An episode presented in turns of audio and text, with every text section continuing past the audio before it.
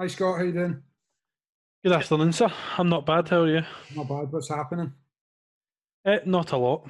I've got. I don't know whether I'm having technical issues or it's the. I don't know if my earphones are working or not. I've got my AirPods in, but they were connected through my phone. Uh, does it sound as if I'm coming through the earphones here, or? Um, it doesn't sound any different to me. If you're using earphones or not? Okay, let me try. Give me a wee second. So, does that sound any different? No, just sounds the same, sir. Right. Okay. You sound spot on having the earphones in. Uh, okay, I'll put them by now. That's fine. Right. Okay. Uh, this might end up being quite a deep one today.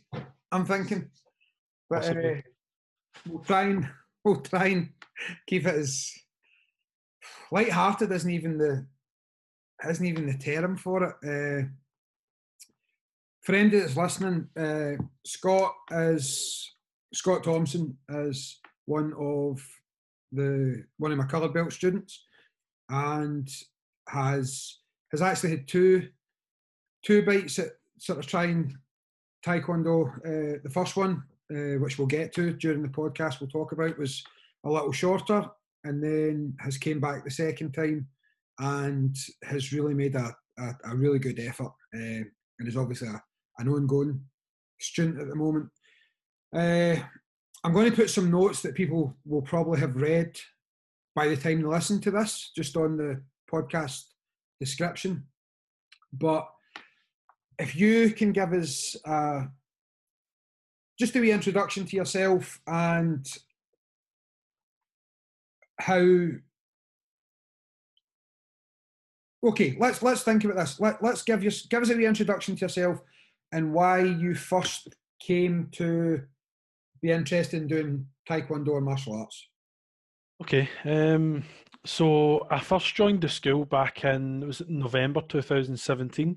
Right. Um, I had o- over 10, 10 years or something. Um, tried a variety of different exercise and exercise regimes, different fads, I suppose. Um, si- si- similar with diets as well. Um, and the, the, the, the, the only thing I can really draw a comparison with is um, like I quite enjoyed watching uh, some Bellator and some UFC Yep. and martial arts as a thing just interested me and I don't know I suppose I, I was looking into different I was looking into like karate and judo and taekwondo and I'm not sure what I can't put my finger on what it was but something drew me to taekwondo and where I was living at the time the the school's literally around the corner Right. so I, I thought, well, I'll give it a try, lose some weight, that that sort of thing. Um, I wasn't really sure what to expect when I started.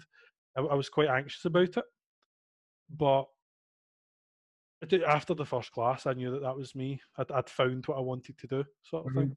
And wait, okay, this this might be a good in, I guess this might be a good into what we're what the main sort of subject that we're going to talk about today. Where were you in in your life before you started, or round about the time that you started the class? Um, so at that time, um, I was at college. Um, I was doing an HNC in social sciences. Um, stay, staying in Hamilton, um, as I say, just around the corner for the school. Yep. Um, I would, with my my fiance at that time um, for like 11, 11 years or so. Um, so at, at that particular time, things in life were going relatively okay. Okay. Um, but the, the, the- in the background for, for a number of years, there's been this cloud, I suppose, of um, my mental health, which is kind of what we're going to cover a bit of today. Yeah, yeah. So at, at that stage when you were first interested, it, it wasn't really. I mean, you, you've talked about this at length with myself, and we'll get into this more as the conversation goes on. But you found that taekwondo and the school and our relationship and the relationship that you you have with a number of the students has been a has been a big benefit into you challenging your mental health sort of struggles.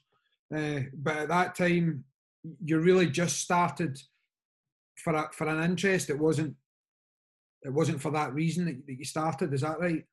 Yeah, yeah. Um, the, the the the exercise part of it did it did link to towards kind of losing weight and getting fitter, and that that's always been a significant part of my mental health struggles over the years.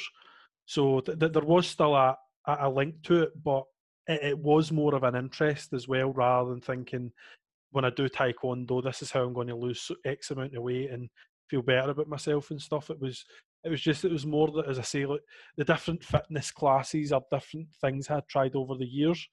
I didn't ever. I did find some that I enjoyed, but never one that I stuck out for a very long period of time. Okay. And the the way martial arts works in the different disciplines is the your your colored belts. You sort of there's a progression, I suppose. Yep, yep. Um, and that that ultimately was would lead to a goal. So at that time when I joined, um, it was about doing a martial art, and it was focusing on one day I'm going to be a black belt. Okay. Yep. Yep. Um, and we'll get into it in more detail, but that that point of view has changed massively just over the past year. Right. So since, since coming back, it's I never know whether there's more uh, mental ill health or or whether it's just more prevalent and advertised, not not the right word, or just just well known really uh, nowadays than, than than than what there was. And obviously, I'm aware that there's there's many there's many different ways and, and many different illnesses that people can suffer from that comes under this mental health uh, title, I guess. Are you in a position? Do you know what particular area of, of mental mental health that, that you suffer in? Has it been diagnosed as a specific thing, or how how does that work for you personally? Yeah, um, but the the first diagnosis I received was back in 2010. Right. Um.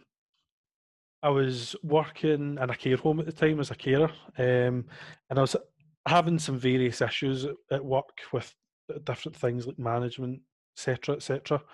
Um, and just one day, it was it was in the January, j- just after New Year. Um, I was on shift, and I had to kind of leave the sitting area and in the office, and I actually just had a breakdown. I just completely lost it, and it's something I'd never experienced to that level before. Um, so I got sent home that day, um, and then that was that. That was me off for six months. Wow. Right. Okay. Um, but the when I went to the doctor the first time, it was just like it, it sound. He asked me to tell him about what was going on, and he says, "Oh well, it sounds quite situation situational, so I'll give you a two week sick line, and then we'll see how you're feeling you're ready to go back to work." So at the, the very first stage, there wasn't any talk of medications or anything like that. It was like it just sounds like you're having a tough time. It's got too much, and and that's it. Yeah. Um, after that fortnight, I went back again, um, and I'd, I'd I'd spent this this fortnight not not not just in my bed, but I was I was dead to the world essentially. I was mm-hmm. wasn't communicating with anyone. I was I was just in my own wee bubble. Um, when I went back, the, the guy, the doctor, started me on medication at that point, um, and he gave me a, a four week sick line. Right. Um, because the when you take antidepressant medication, it does it takes usually about four to six weeks for it to settle. Okay. This transition where the first couple of weeks can actually have a negative impact before it starts to have a positive. Right. Um, and that that that entire four week period, uh, I was in my bedroom. The, the, only time I left the bedroom was to go to the toilet. That was it. food, okay. my, my, ex brought food up to me. Right. Um, I, I could probably count on one hand how many times I washed during that. It was probably one of the darkest times that I remember over the years. And this was a way back, what, nearly, what, is 10 years ago? Uh, 10 years ago now, yeah. Right, okay, so again, I think it's it's important that it's important that the the the way the pod the podcast progresses is uh, is something that you I want you to feel in control of where the podcast goes and where the conversation goes. Uh, but even just concentrating on your mental health, so 2010 up to 2017 when you, you, you first come into the Taekwondo school. Uh, what's happening in Scots life pretty much as far as your, your, your mental health and just general. Again, I nearly, do you know, I'll finish what I was going to say there and then I'm happy enough for you to correct me. I nearly said Scots mental health and your general happiness. And I think that's a mistake because people always just tie the two. Well, are you unhappy or are you, or are you mentally ill or are you, what, what is it you're suffering from? Is that insensitive of me to put it like that? I, I wouldn't say so. Um, can, you, can you be happy and also be suffering from mental illness? Yeah, yeah, absolutely. That, that's what I mean. That's that's that's me being being. I would see that. Uh, you could see that I'm being a wee bit insensitive there, or just not wording things correctly. So from 2010 to 2017, generally, what's happening with Scott? Um, well, t- t- six months on two, where we started there, um, well, just over six months. Um, I started a new job in the August. Um, so I'd worked in care homes for a good five five or six years before this, mm-hmm. and I just thought that it was it was probably time for a change. Um, I, I'd enjoyed being a carer, but there's very much a ceiling in where you can go with that. It's not a a career where you're going to move up the ladder or so on without yeah. going back to uni and this, that, and the other. So uh, I started working in a call centre. Um, I'd never done it before.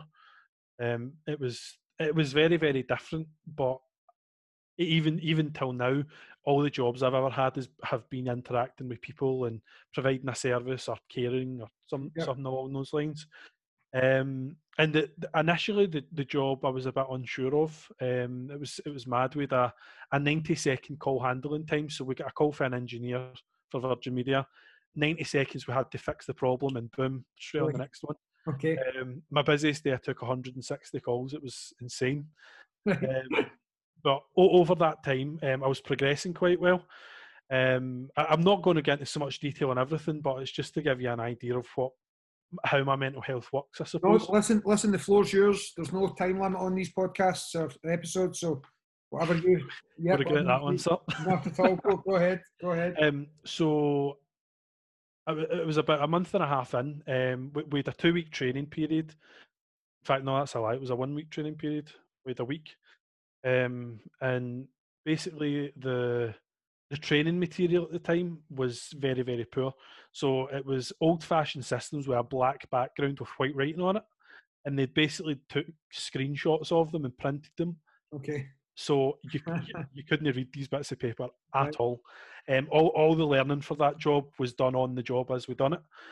But in between calls or on breaks, um, even at that point, I was still isolating myself quite a lot. Right. So lunch breaks, I wouldn't necessarily go and spend them with colleagues. I would, I would just go go eat and then come back and sit at my desk for the last twenty minutes or whatever. Yep. Um, and I started making this tra- a training booklet on how to do my job. Okay. Just I just sat and typed it on the computer, and it was just something to focus on and keep my mind busy, I suppose, because the being offered the six months before that was still pretty raw at the time. Yeah, yeah. Um, so yeah, I was working away in this, um, and my manager just walked past me one day, and he's looking at my computer, and he's like, "Scott, what are you doing? What are you doing?" So I, I just made this wee training thing, and he's like, "Can you send it to me?" So I sent it to him, and that that was that out of my mind. I didn't think anything of it. Um, and he came back and he says, "We're we're going to be expanding. The, the, two teams that we had at the time were smashing targets, so they were recruiting like hundred people to right. come on and do the job as well. And he says, "Could you do a train the trainer day with one of your trainers to run through this booklet and how it works and stuff?" And the guy's name was Tony. He was he was brilliant. Um, he's the guy that trained me, and he, he kind of done the best of what he could at the time. Um, and he sat and listened to me start talking on the first page for no even 10 minutes. And he's like, sorry, Scott, I'm going to be back in a minute. And he, he disappeared away upstairs. And I, I, was sitting for about 10, 15 minutes, just sitting, wondering what was going on, twiddling my thumbs. Yep. And he came back down and he says, I've just spoke to your manager and his manager and my boss. And we're just going to get you to train everybody because you clearly know what you're talking about without having we could do this all day, and I'm not necessarily going to be able to explain it the way you do. So this is all sounding really positive at the minute, but I'm at, I'm on the edge of my seat here because you're making me feel as if something bad's just around the corner here. Oh, it is, it is, sir, it is okay. right, okay. Um, so I'd done the done the training for like four or five weeks, trained just just over a hundred people. And during this time there was a lot of chat about um, at, at, the time in the call centre, um, it's an outsourced call centre, so they've got different campaigns. It wasn't Virgin Media that I worked for directly. Okay. So each project had a project trainer, which is somebody who works on the phones, but when new intakes are coming, they'll go train them. And then there was operations trainers who handled training of all sorts. That was their full time job. Right. So there was a lot of chat about me becoming a, a project trainer for my project because of how well everything was going. And the, essentially at the end of it, it was there's not actually a job because you've just trained hundred people. So there's nobody to there's nobody to train, and there's not going to be for potentially a good few months yet. Yeah. And I'm like, right, okay, fair enough. I'll take that. It's, that is what it is. Um, I, I, did go home that day, and I, I was I was like, like I was up here, and then just kind of yeah, I've bombed hard. Um, I just I continued on and did the best that I could, going back on the phones and doing my job that I had been doing. And I'd applied also for a team manager's job, uh-huh. and th- there was a lot of people applied for it, and I, w- I was shortlisted and I got an interview, and I got rejected for that as well. And this this was in the space of like a month. Okay. Um, and when that happened, um, that that it, it hit me really hard, um, and and I ended up off sick again. Right. Um, I I, I really, I, I really didn't know. It, it felt like all the hard work to that point had been worthless almost. Um, and it, it, wasn't until many years later, which again we'll, we'll get to at some point, um, it, I can look back at it now and analyze why that happened. Uh-huh. But um, that that yeah, that was me off. That was it. I was done. I think it was the following following February, March that I left. So I wasn't I wasn't even there for a, a long time, but had been almost going at breakneck speed and progression and doing well and getting good good feedback and all that. And every time I tripped, it was almost like I, didn't keep going. I just tripped and I fell flat on my face, and that was me out for a bit. So I'm I'm happy enough to to uh, I'm happy enough to take the role of the, and I, I want to maybe deliberately take this role today on some of the things of being the just a guy that doesn't understand because I think people that will be listening, uh, and I think people that that I think the, the discussion around mental health over many years and probably just up to now because maybe you'll be able to shed some light about if things are getting better or not. But I'm happy enough. I'm happy enough to take the role of the the person who doesn't understand, right? So, and you, and you said it just a wee second ago about sort of tripping up and this is a bit that I don't think people understand, and maybe you'll be able to clarify this. People, people will say, "Oh, just pick yourself up and and get on with it." And listen, that's we've all been through this, and but people aren't suffering from the illness the way that you're suffering. So, and again, this is partly to do with the fact that when we, when we've talked before, people can't see that you've broke your arm and you're standing with in a stookie and a sling. They, they, can't see that you've you've broke your leg or they, they can't see what's actually going on inside your head so they don't know what you're actually dealing with they, don't know that a, a, stumbling block in your career being treated not so good people am i right in thinking that that's a big mis- misconception that people yeah. say oh, just pick yourself up and, and let's go on with this absolutely yeah um, and I, will be honest we're, we're 10 years on and I, I still I still hear the same thing from different people. Um, it's it's not something that's gone away. Um, the, the, there's a lot of stuff um, for, for, different jobs I've worked over. Uh, I've worked in rather over the past few years, and the everybody talks a good game, especially big companies. They say we, we've got two people trained in mental health CPR or whatever they call it now.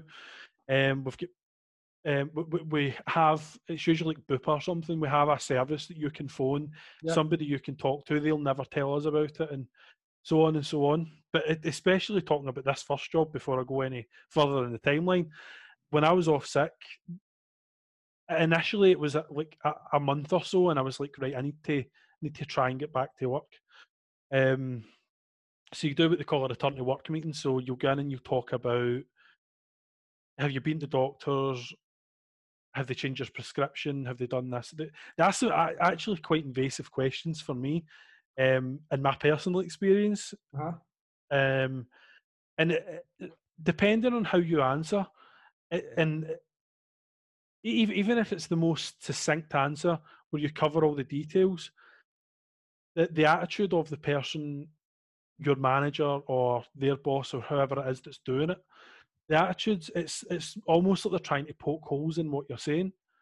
It's like so so you're still really depressed, but your doctor's no changed your medication. So are you that depressed? Do you not feel that you're ready to come back to work? And at that time, the medication that I was taking, it had a an effect on. It's actually similar of the medication I take now, where it wasn't necessarily to help me sleep, but by late afternoon, early evening, I was like super tired, absolutely knackered. Yep. Um, and this is without having to do any physical exertion or whatever. That's just the, the internal battle in your mind, I suppose. Um, and I say th- th- they basically do this thing where they say, right, what can we do to support you coming back to work? Now, we're talking. I was working for a project where the open hours were like like eight eight a.m. to eight p.m. Right. I said, I'm go- I want to reduce my hours, so it was 37 and a half hours. I want to go down to 25. I still do the five days a week, five five hour shifts, days, but it would suit my health better to do a day shift, which is an 8 a.m. start to one in the afternoon. Okay. And they said, well, we, we can't we can't facilitate that. We- We're open for eight to eight. You need to be available at any point. That's in your contract. And I, my reply was, well, you just asked me what you can do to support me coming back to work. Yep.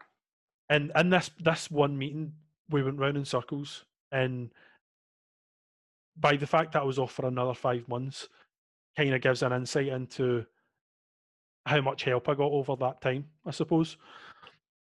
And at the end of this, Let me jump in there. Sorry to interrupt you there, but I'm I'm I'm going to say this, and I'm going to say it on the podcast. People, I I think one of the big problems here, and, and what you're describing is, I still think even to this, even even now, people still don't. I think their ignorance, in the true sense of the word, in the fact that they don't know what they're dealing with, and I think it can lead to very bad uh, decisions and very bad courses of action, and people don't fully understand what someone suffering from a mental illness is actually going through. So again, getting back to that analogy, they're sitting there and they're looking at you, and you're you've fell off your motorbike and you broke your two legs. Right, do you know what, Scott? We'll make sure there's somebody there that will help you into the lift and they'll bring you up to the your desk. And if you need any lunch, we can accommodate that and we can bring somebody to you and eh, and all of the stuff that people do when they can see it.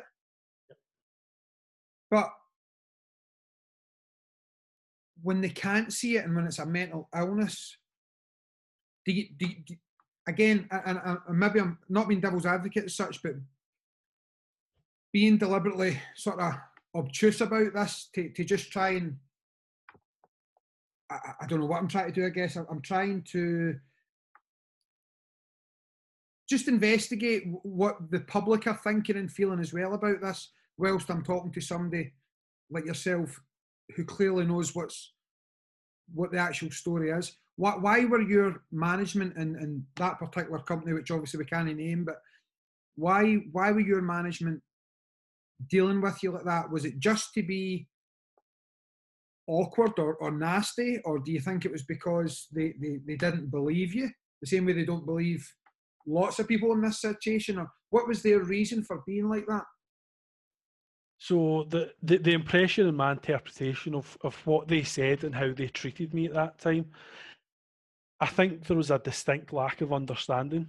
Um, I, th- there's one thing I've always said, and it's you can read a hundred different books on mental health and depression. Depression and anxiety is the my diagnosis. Right. That's that's what I suffer from. I should have probably said that. No, no, Um, no, not at all. but they're the, a person's understanding of that without experiencing it to some level, I think it's hard for them to try and understand, especially in a, a workplace environment, how that affects you. Mhm. Um, and I've heard it in that workplace and I've heard it in workplaces since. People are accused of using mental health as a way to get an easy sick line and get a couple of weeks off of work. Now, I don't. I, I wouldn't deny that there's that's that's potentially happened. That that's a thing. It could be. I, I can't say whether it is or not, but But people think- use a sore head and a sore tummy and a sore this and that for exactly the same reasons, don't they? yeah, yeah. I can't come in today. I've got an upset stomach. Yeah. Oh, sorry. Anyway, carry on. Yeah, but the, the the point you make is a very valid one though, because when you were in sick, you I use I- I'm going to use the word interrogated. That's what it feels like. Right. Okay. Well. phone in to say I'm not going to be into work today. If I said I've I broke my leg and I can't walk on it and I can't support in any way, they'd be like, right, okay, fair enough. When do you expect to be back? Or what happens next? When I phone and say I'm suffering from mental health issues, what are the mental health issues? Have you been to your doctor? Are you on medication? Qu- almost a questionnaire An interrogation. I think. Yeah, yeah. um, uh, th- they make their way through. And get- coming back to the point about people potentially faking it or not,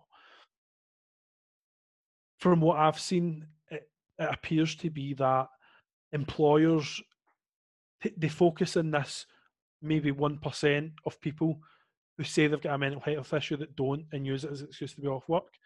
But what they do is they then turn it into a blanket policy for people who genuinely suffer Right. Yep. and that that that leads to like an, a massive lack of emp- em- empathy, Yeah. understanding, and almost completely inflexible in terms of what support they're going to offer you.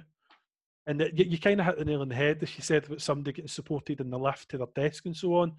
If somebody's in a wheelchair or th- they've got back problems, they do these assessments in the workplace where they'll get a specialised chair with a support and a footrest and all this sort of stuff. Yep. None, nothing like that is kind of given for any kind of mental health support. Um, in the past, I've even said like a, quiet room where I can go and just kind of try try and calm myself down if I'm having an anxiety attack or anything like that Right. like no that that's not a thing we can't we can't facilitate that that's that's the phrase i heard the most over the years Yep. Yep. um but yeah the, the attitude that i was getting was it, a, a lack of empathy but the, there was so much focus on the wording of your employment contract which says we're open from 8 till 8 you need to be available evenings weekends and all the rest of it and I wasn't asking for me to permanently be on day shift for the rest of my time working there. Yeah. This the the question was, what can we do to help you come back to work? Right. So I could have done that for a month and then felt all right. I- my medication might have settled down more, or any different number of factors. And I think, I think to a point, a lot of what is seen in the workplace by employers and management is just the way they look at that contract. It's very black and white. There's no middle ground. That you you, you will do this or you will not. We we'll say yes or we'll say no Okay. and they were very, very unwilling to compromise on anything that I discussed with them. Um, the, the, the lack of support from that job was i- is the main reason I ended up leaving. Um, after the six months, and like during this six months I was off, I went for a full full time job, full time wage, to statutory sick pay, which everybody in the world knows is it's barely, enough to live on at all. Okay. Yeah. But my, my ambition was always I want to be back at work. I want to be earning money. So if you ask me how to support me to do that, then at least give me a little something to work with. Mhm. That, that that's ultimately not that that didn't happen. Right. So, uh, what what just to, what I'm trying to do at the moment is uh, fill fill this fill this space in, in your sort of personal timeline between going back to like 2010, the first diagnosis, and then you you you walking into the Taekwondo school for the first time in, in November 2017. So, ha- as a percentage, let, let, us look at it maybe this way, and maybe maybe you you'll be able to explain that you can't, but on a basic level, how what percentage of the, the, the next six years were were sort of highs and lows, and or, or just again, I, I use this word probably uh, rudely and insensitively normal, which again, as soon as you say it, it's it's, it's a terrible way. But people will, will people will people listening to this will think, yeah, just normal life, everything happening. So, what percentage was was up and, and down, and, and what was happening un, until you thought, "Do you know, I'm I'm going to go and give this taekwondo a shot for the first time? Um, over the years, um, I'll probably say the, the the periods I could split it into are almost I would say between six to eight months. Right? So after this job, like 2000, fast forward to 2013, I decided to go back to college. So I went back to do cookery and bakery. Um, first year was really good. Um, and then heading into second year, things went downhill again. Um, so at that point, um, I was receiving counselling and I was basically going through the, pro- the, the process for being tested for Huntington's disease. All right. Okay. You're right. So that's that's something that, that, that runs in my family. Um, and the counselling was to make sure that you're ready for it and to potentially take in the consequences of whether you had it or not. Okay. And I say consequences because even if I, if you, even if you don't have it, that's still going to have a pro- profound impact in the next years to come. So I went through that process, um, and it, it was happening around the time that I started second year. So I was only there for about a month, and the kind, the stress, the stress of it was it wasn't going well. But if if I'm being honest, when I was in the counselling session talking about it, the impression I gave is that I was ready for it and I was fine with it Right. because four years after my initial diagnosis, I was looking for an answer, I suppose. Yep. Yep. Um, What what the the Huntington's disease? What is the symptoms? Isn't the right word again? Excuse my ignorance, but what what is the consequences of? um, so it's a, it's a terminal degenerative disease. Right, Um, okay. it, it primarily affects the brain, which then impacts everything from being able to speak, being able to swallow, being able to walk in a straight line, and right? th- there's there's a like a a fairly big list of symptoms. But if you had it, it wouldn't necessarily mean you had all of those symptoms. Okay. So uh, it's it's not like a one size fits all sort of thing. Just wanted to make sure that was pe- people listening. Again, that just adds a, another layer to your situation. That that that that's. I just wanted to interject there. Sorry, carry on. Apologies. The, well, the, the the Huntington's thing, especially, it's something that I've never. It's not really spoken about by anyone um, in the family. It, it is now, but for a number of years, it was it was the elephant in the room that everybody ignored. Um, That's one say, of my favourite sayings, by the way. I, I love because every time somebody says it, I actually picture an elephant in a room. Uh, just to add a wee, just to add a wee bit of humour to this. Uh, yeah, that's nothing to do with anything. And apologies to anybody, anybody listening. But just when you said that, and we, we're doing we're doing the podcast today over Zoom again, and Scott is in front of me on the screen, but in my head, as soon as you said that, and again, you obviously if you're listening, you can't see what Scott and I are doing, but he, he, he used his left arm to, to point point to the corner of the room, and it always makes me giggle, thinking, Scott, you're doing really well because there's a huge big elephant in the room. anyway, anyway, carry on. Sorry, I'm. No, not at all. Um, yeah, so I, I went went for the test, um, and the, the stress of running up to getting the result was it was too much. Um, I, I kind of couldn't cope with it. Um, and it turned out that I, I was negative, so I, didn't. I don't have the disease. And coming back to the word I used before, consequences. Um, if I if I had been diagnosed with it, I would have been devastated because I would have been diagnosed with a terminal illness that, at best, they can try and manage symptoms, but it th- there's no cure. There's no way no way out of it. Once the symptoms start affecting you, it's just a matter of time before they continue to worsen and so on. Right. But I, I was I was I was actually very very close to devastated that I didn't have it because I spent spent years looking for the answer as to why I'm mentally ill. Wow. Right. Okay. So I, I actually I think I'd built myself up to the point where when I, I sat down to be told the diagnosis, I, I was expecting to say that I did have it, and that was going to explain why I was mentally ill. And when that didn't happen, I didn't know what to do with it. So, in the background for all of these years, you were. I wouldn't even class that as worry. That's just something that's constantly eating away at the back of your head. Uh, it's so strange to hear somebody say that, but uh, again, listening to you and, and for anybody that is listening to the podcast, me and Scott can see each other. Just from if you're looking at you saying that, it, it, it's it made perfect sense when you just said to me that I was devastated because I didn't have a terminal terminal illness.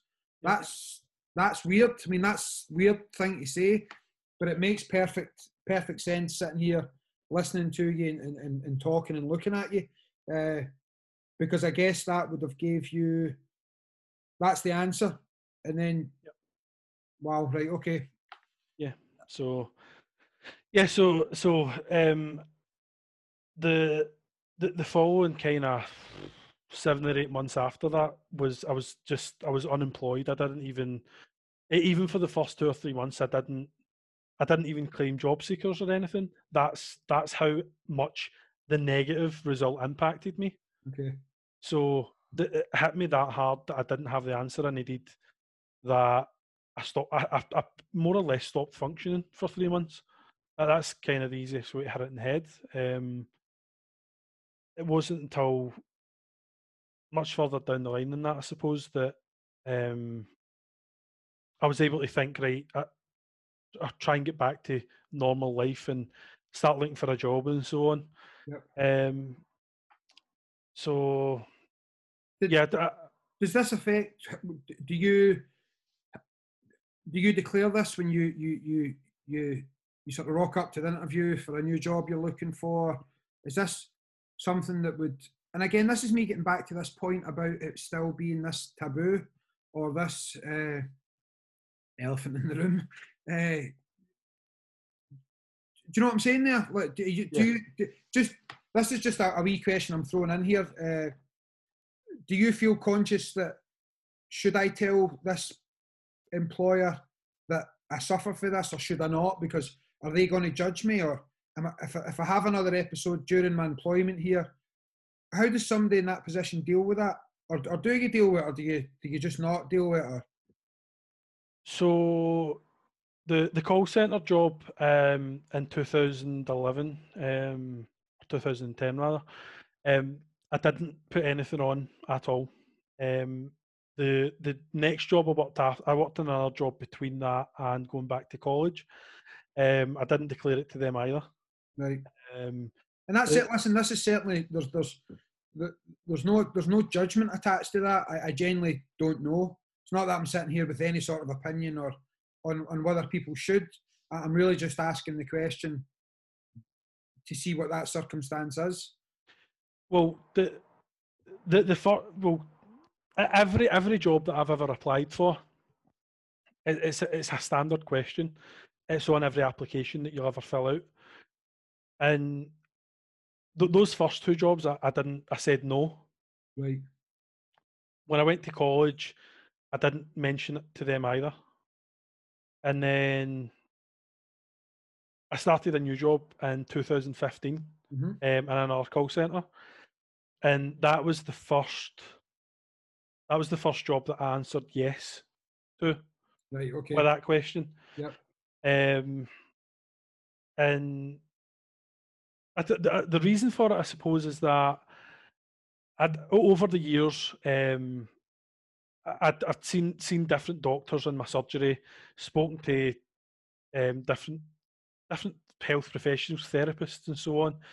Um, back then, it didn't really ha- have an impact on me, but there was there was one appointment I was at, um, and we were, I was discussing my mental health, and the the person said to me, based on what you've told me about how long you've had these illnesses for, and how it impacts you, and how it has done for such a long time, you you would be considered to be disabled, and that's not a label that I had ever attached to myself before. Right. Um, I, I, I- don't really like labels, um, but disabled is. I I wouldn't say similar, but there's there's a lot of labels in the world where people don't want to attach one because they fear that they'll be discriminated against because of it. Yeah. Of course. Um, there's race, skin color, even even gender. There's so many issues in the world, but Yep. when I every single time I looked at an application form, I didn't always get an interview or whatever, but I almost it was every single time I had an application in front of me. Like I, I didn't say no to the first two and then think right, I'm going to say yes to the rest now. Uh-huh. Every single application, based on what I was applying for and where it was, who the company was, I made a decision per application. Is it the right thing to put this down? Right. Okay. and e- even today, um, look at look at I'm at uni now, but when I eventually apply for a job, I'm I'm going to have that same internal debate. How do I answer this question? Yeah. Um, Was there anything that happened then between sort of getting up to 2015?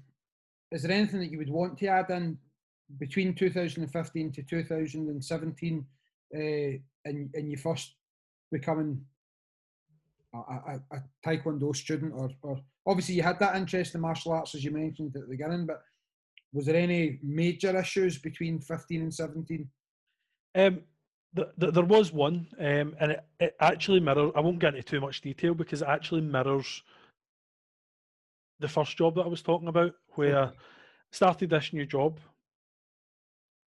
ru- hit the ground running, and in a call center, I was I was off the phones within three months. That's and in call center world, that's quite a small amount of time. Um, and I so I, I started in the August, and I was off the phones by kind of October, end of October, beginning of November.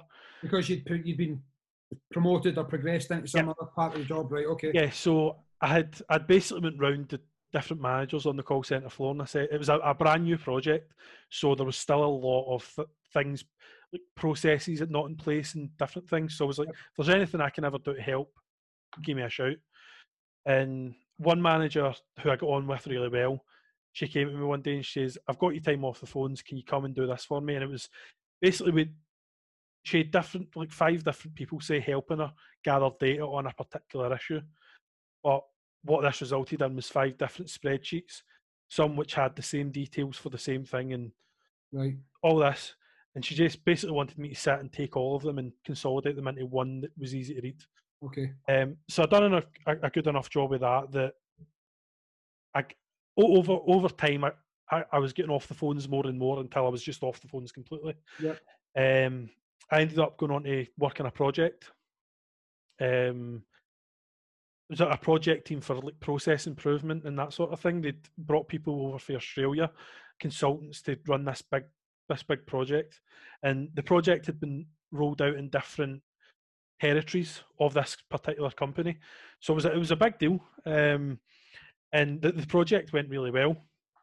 But at the end of it, um, after after being off the phones for like seven or eight months, they said, "Right, the project's finished, so need to get back on the phones." And I was like, "Is is that really what we're going to do here?" I've been seven seven or eight months I've been doing all this project work, and suddenly you're essentially putting me back to square one because what they said was we can't move you into another role because you don't have any targets. You've not met your targets because you've no been on the phone. Right. And I'm like, right, exactly. I'd done so well that you took me off the phone, so that's why I have no targets. So basically, what would happen? I'll get back to square one and see all these guys who were good at their job but had been on the phones over these months Mhm. for any potential opportunities. Those those guys are at the front of the queue, and I'm standing at the back waving. So lo and behold, that had an impact on my mental health, and I ended up being off sick. Is it again? Here comes Mister Insensitive, and again, I'm only asking the question. I'm deliberately asking the question. Did that have a men? Did that have a impact on your mental health, or did your mental health have an impact on how you dealt with that?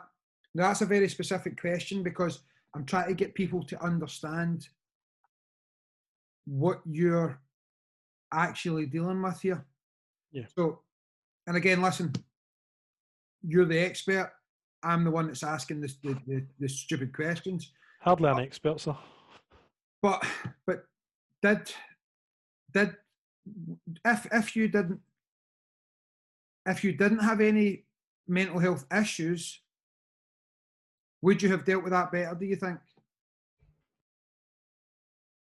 I think the but both both kind of options you gave me there, which was it, did it have an impact on your mental health, or did your mental health impact how you took it? I suppose, and at the time you would never have been able to get this answer for me, but I'm years later and I've done a lot of kind of introspection and looked at it. It's a, a solid bit of both. Yeah. Listen, I, I just didn't want to interrupt you there again. Uh, No, not at all. but the option was going to be I was just as as I seen you sort of thinking over the question there. I did. I was going to say it could have been both. Absolutely could have been both. Right. Okay. Yeah, I would definitely say it was both. Um, again, n- not until a bit further on in the story. Um, it- it'll all come and, and make sense, but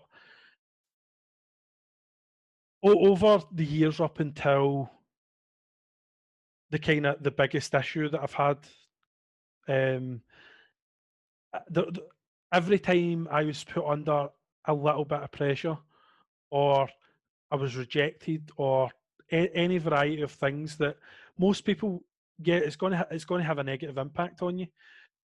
Most people can can deal with that and continue on and go back to work and Right. but when this happened to me, because of the way my mental health was, I crumbled very, very quickly. Okay. So I went from flying at 100 and loving my job and the work that I was doing to a zero. And uh, I always come back at this question, and the question always said, "Well, what was the what was the point?" Because I'm I'm back at square one again. Yep. And one of the things that to, to this day still bothers me to a point is it's almost like a, a, a sense of failure or a feeling of failure because people people go to uni straight for school and they get their degrees and they have a career.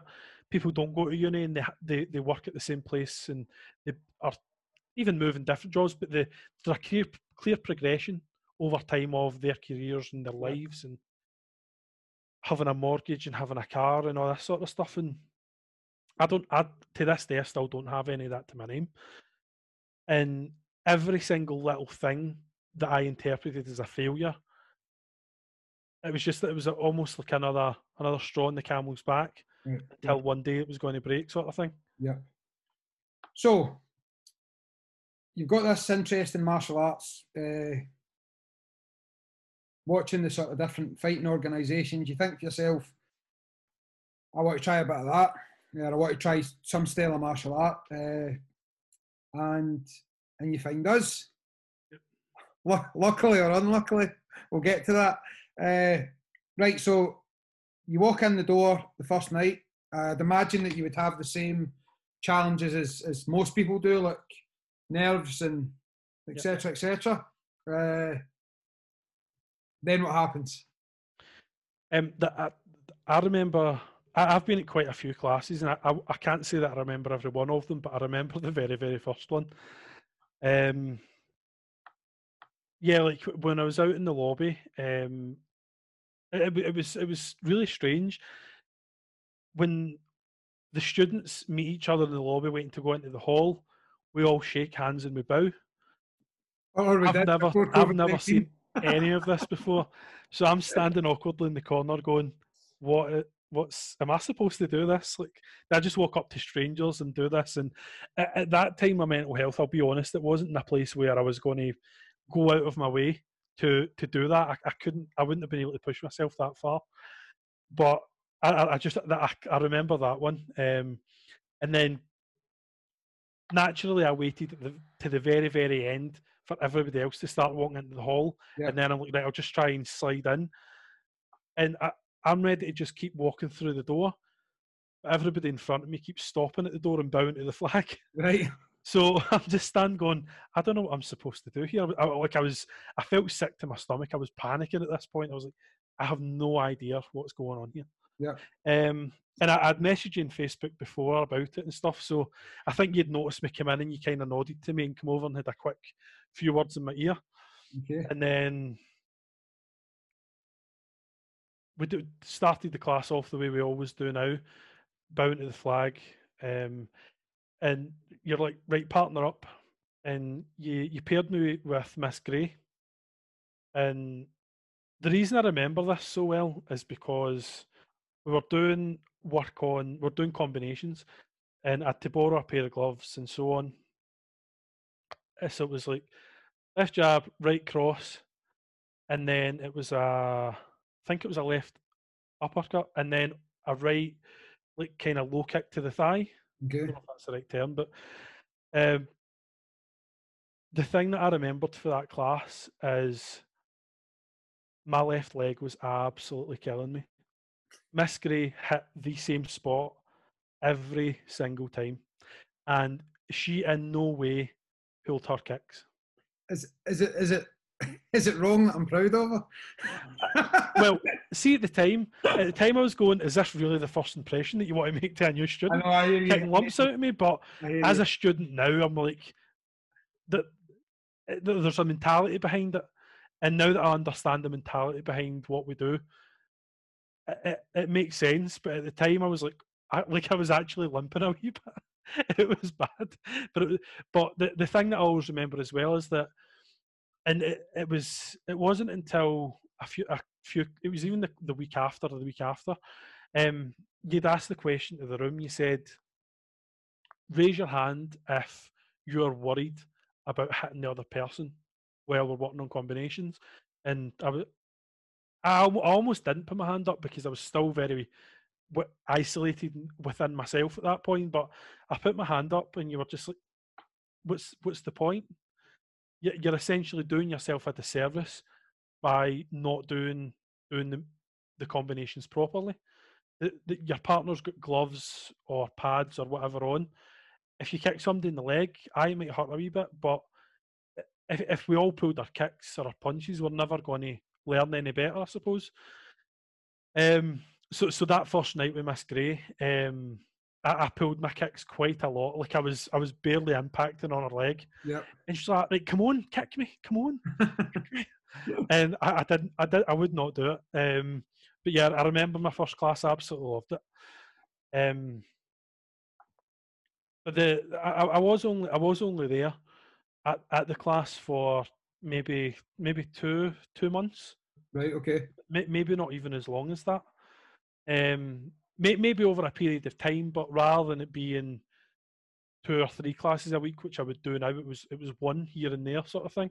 This is quite important, but because this is something that you've spoke to me privately about, uh, which I know that you're you're happy enough to discuss here, but the fact that there was a relationship there between you and the school, having just been there for two months, that even though what what everything you went through between these two episodes of training with us, you kept that relationship knowing that no, do you know what?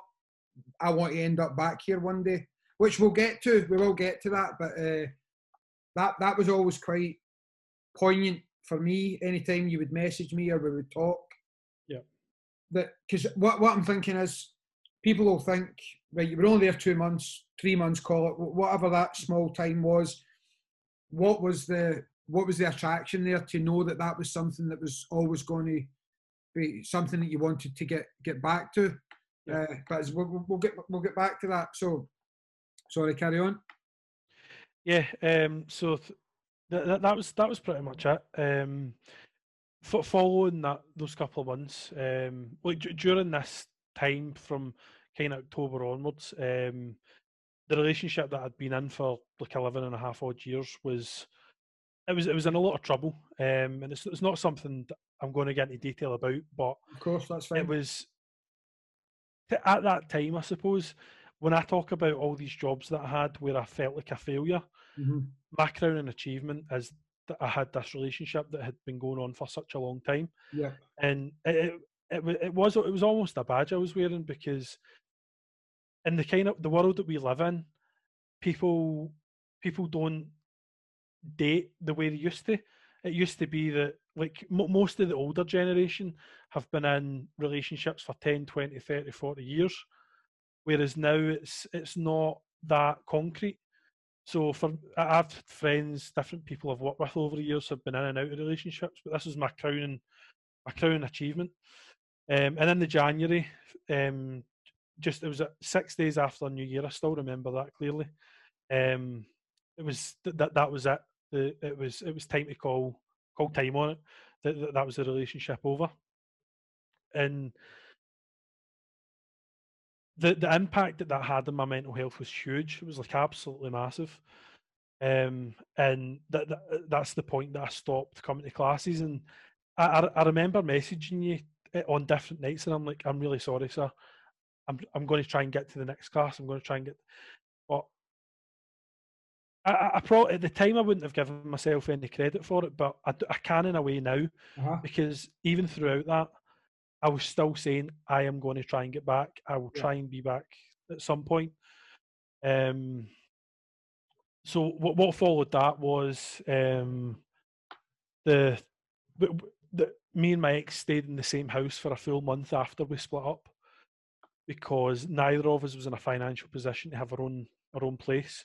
Okay. Um, and if one of us moved out, it would essentially be dumping the, the other one with the yeah. rent, the council tax, and so on and so on. So that that month, it was it was difficult in a lot of ways, but I think the biggest issue that I can look at it now and come to terms with is that it was almost delaying the, the devastating impact of what was going to happen once we moved out. Yeah. Because we still lived in the same house day to day and it still felt not like we were in a relationship, but we were in each other's company a lot and all that sort of stuff. Yeah, I understand, yeah. So eventually we got to the start of February. Um, we'd given a month's notice to move out. Um, and I, I, moved in with my, my older brother. Um, and that that was on the Sunday that I moved in, um, and that that that kind of leads us up to Thursday the the eighth, Thursday the eighth of February, okay. um, which is kind of the I suppose the the biggest part of my story. Well, um, before again, yeah. let me just quickly jump in there just to, to add a wee bit of structure. Uh, what had you what had even though it was only two or three months give us a couple of uh, what was the what was the attraction to the and again I, am my hope eventually is is that the, the, the podcast grows to be uh, out with our school i guess and and when i'm talking about our school in, in a way i'm actually talking about all good martial arts or the way that i i hope that good martial arts can help people. So the question is going to be how did our school, what was the attraction there? But really, in a wider sense, the, the, the question is what did you get from martial arts? Not just taekwondo, but anybody that was doing judo, judo or jiu-jitsu or karate. What what in those first two or three months really hit home as, as positives that you could then have part of, of your life moving forward? Um, the, the, the there's two there's two main parts of it, um, and I know you're a very humble guy, but you yourself are a, a big part of why I always wanted to come back to the school. Um, the the discussions we had, and you, you at this point you've only known me for a couple of months, but I was I was honest about what was happening and that what was going on. And I was going to potentially be moving out to Hamilton and stuff, and the support you gave me as almost a stranger um, hit home for me quite a lot. But the the impact you had on me and the classes as well. When I when I looked at the martial arts and starting class, I thought we were, I was just going to come in and I was going to be punching and kicking all the time, and that that was it. That's how I was going to get fit. I was going to do punches, kicks, and that was it. But the stuff that we cover, um, like like the, the, the first night that I ever practiced Chun-Ji, the pattern, Yep. I had absolutely no idea what to expect. But the black belt that came and helped me was spectacular. And I, even though I had no idea what I was doing, I felt very comfortable. And I suppose that your judgment as the instructor on what the students need, I suppose, had an impact on me because uh, you, you, at class you're, you're paired with usually somebody different almost every week, depending who's there and who's not. Yep. But th- those first couple of classes, you kind of you, you, almost picked or pointed out who to pair with. Mm-hmm. Um, and I, I remember um, Fiona Fiona Summers. Um, yep. She was I was paired with her quite a lot, and she was she was very open. She was very kind of just she made me feel comfortable whatever we, whatever we were doing. So yeah, a lot of it to do with you and just your attitude. The the, the way we train is very different to what I expected, I suppose. Um, and the the other things, kind of the community of the class, the, the school, the, the, the students. Um, and no, I can't think of an example in all the years gone past where I was accepted so readily, and I felt I actually for the short time I was there, I felt like part of the school. Yep. Where in, in years gone past, like a like different exercise regimens and whatever. Um, like I, I used to be a, a licensed Zumba instructor way back, way back, and I went to the classes with a friend, mm-hmm. and I became friends with the instructor, and I got to know, know a couple of people in the row that I was in. Yep. But there was another twenty people behind me, and I have no idea to this day who they were. Yeah. Whereas after a few a few weeks, a month, two months at the school, I knew who different people were, and I actually felt comfortable enough to to come in, I suppose, get in the lobby and shake their hand and bow. It, th- that it sounds like something minor, I suppose, in a way, but it had a really big impact on me and how how I managed my anxiety yeah. by being able to come into the school like that, whatever classes I was there for. I mean, I always, you know, I say this and I sort of post about it in social media and stuff, and I say it in class, but the the, the best instructors give the students what they need and not what they want. Yep. Uh, but again, cards on the table, like I'm glad that I got it right with you. I don't get it right with everybody. No, I know nobody sort of wants me to be perfect either, but you, you, do you make you make you make bad bad judgment sometimes, uh, and as I say, try to give people what you think they need is should be a, a big important part of, of, of any instructor's role. It's not just something that I try and do. Uh, so I'm very appreciative of the fact that you mentioned that. It is something that, as an instructor, you should really, really persevere towards and, and, and making sure that the student is getting because a lot of people they, they mix up what they actually need, which sometimes is is is tough love. Sometimes it's you know it's it's compassion. Sometimes it's it's just understanding. Sometimes it's discipline. Sometimes it's not. it's very hard to juggle that and get it perfect all the time. Uh, you've just got to persevere as an instructor to try and try and get it right more times than not. But the reason why I'm mentioning this is, is that your story and the bit we're going to get onto in a second, and then the the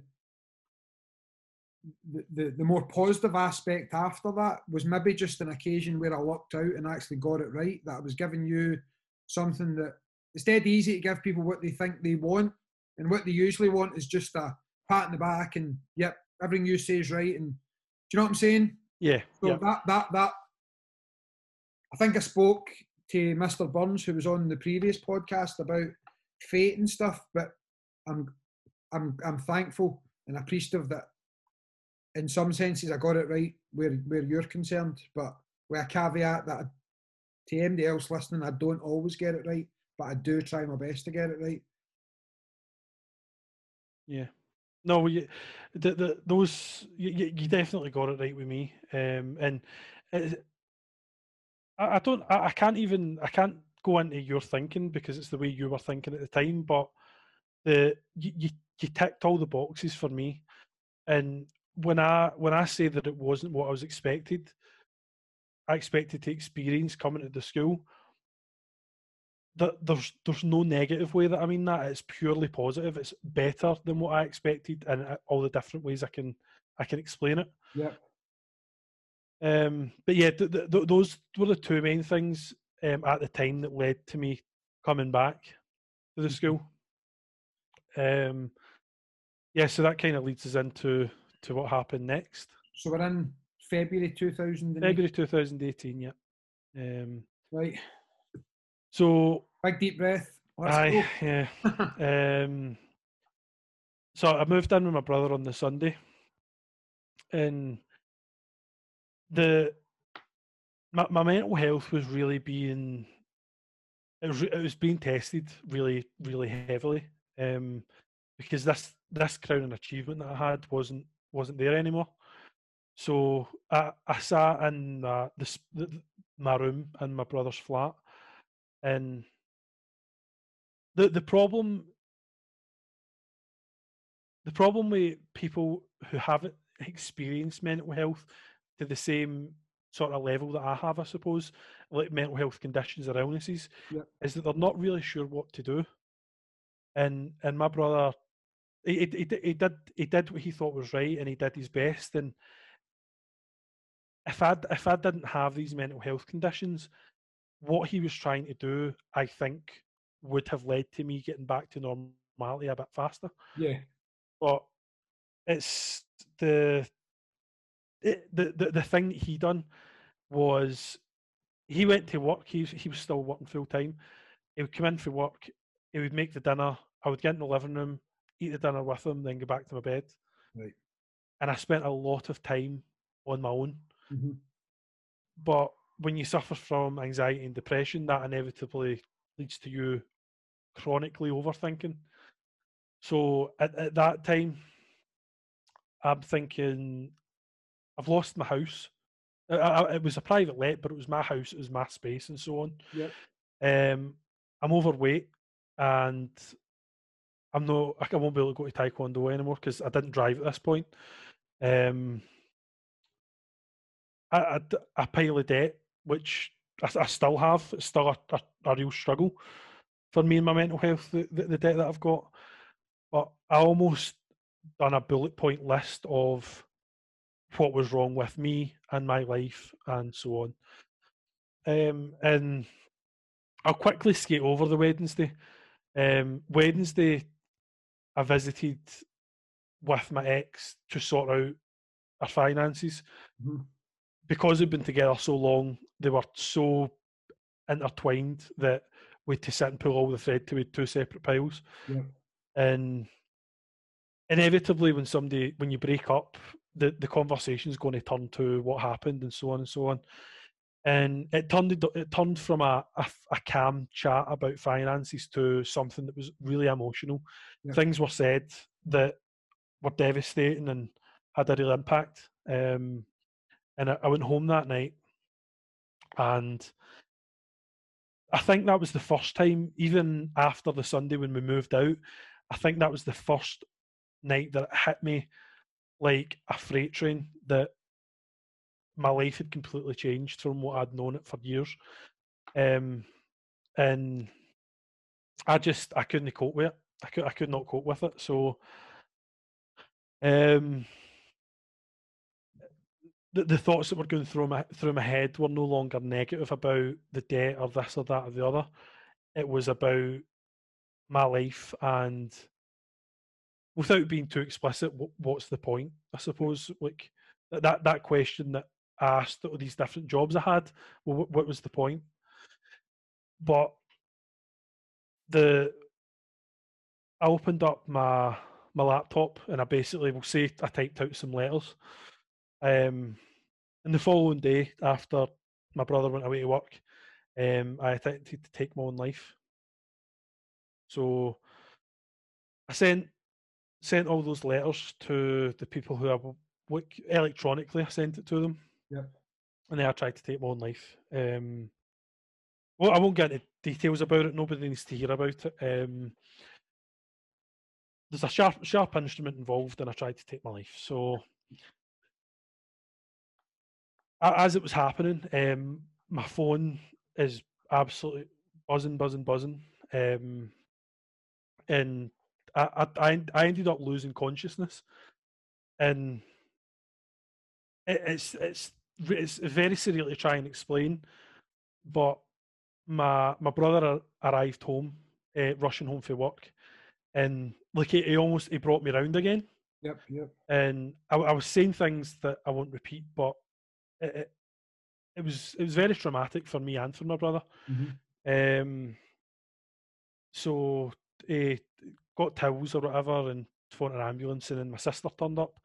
Um, I'll I'll come back to how that happened a minute because it's something that I posted on Facebook Facebook about a while back. It was something I, that I'm still that, yep. I, I, still struggle with. Um, so I, the I, I I thought I was gone at one point, um, and when the ambulance guy turned up, he was he was almost shouting at me to keep me try and keep me conscious, mm-hmm. um, try to make me think. Um, so they, they they took off the clothes that I was wearing and pulled fresh stuff on and put me in the stretcher and took me out to the ambulance. Um, and the, the the the kind of next bit when I get to the hospital, um, it's kind of it's it's the thing to this day that haunts me the most.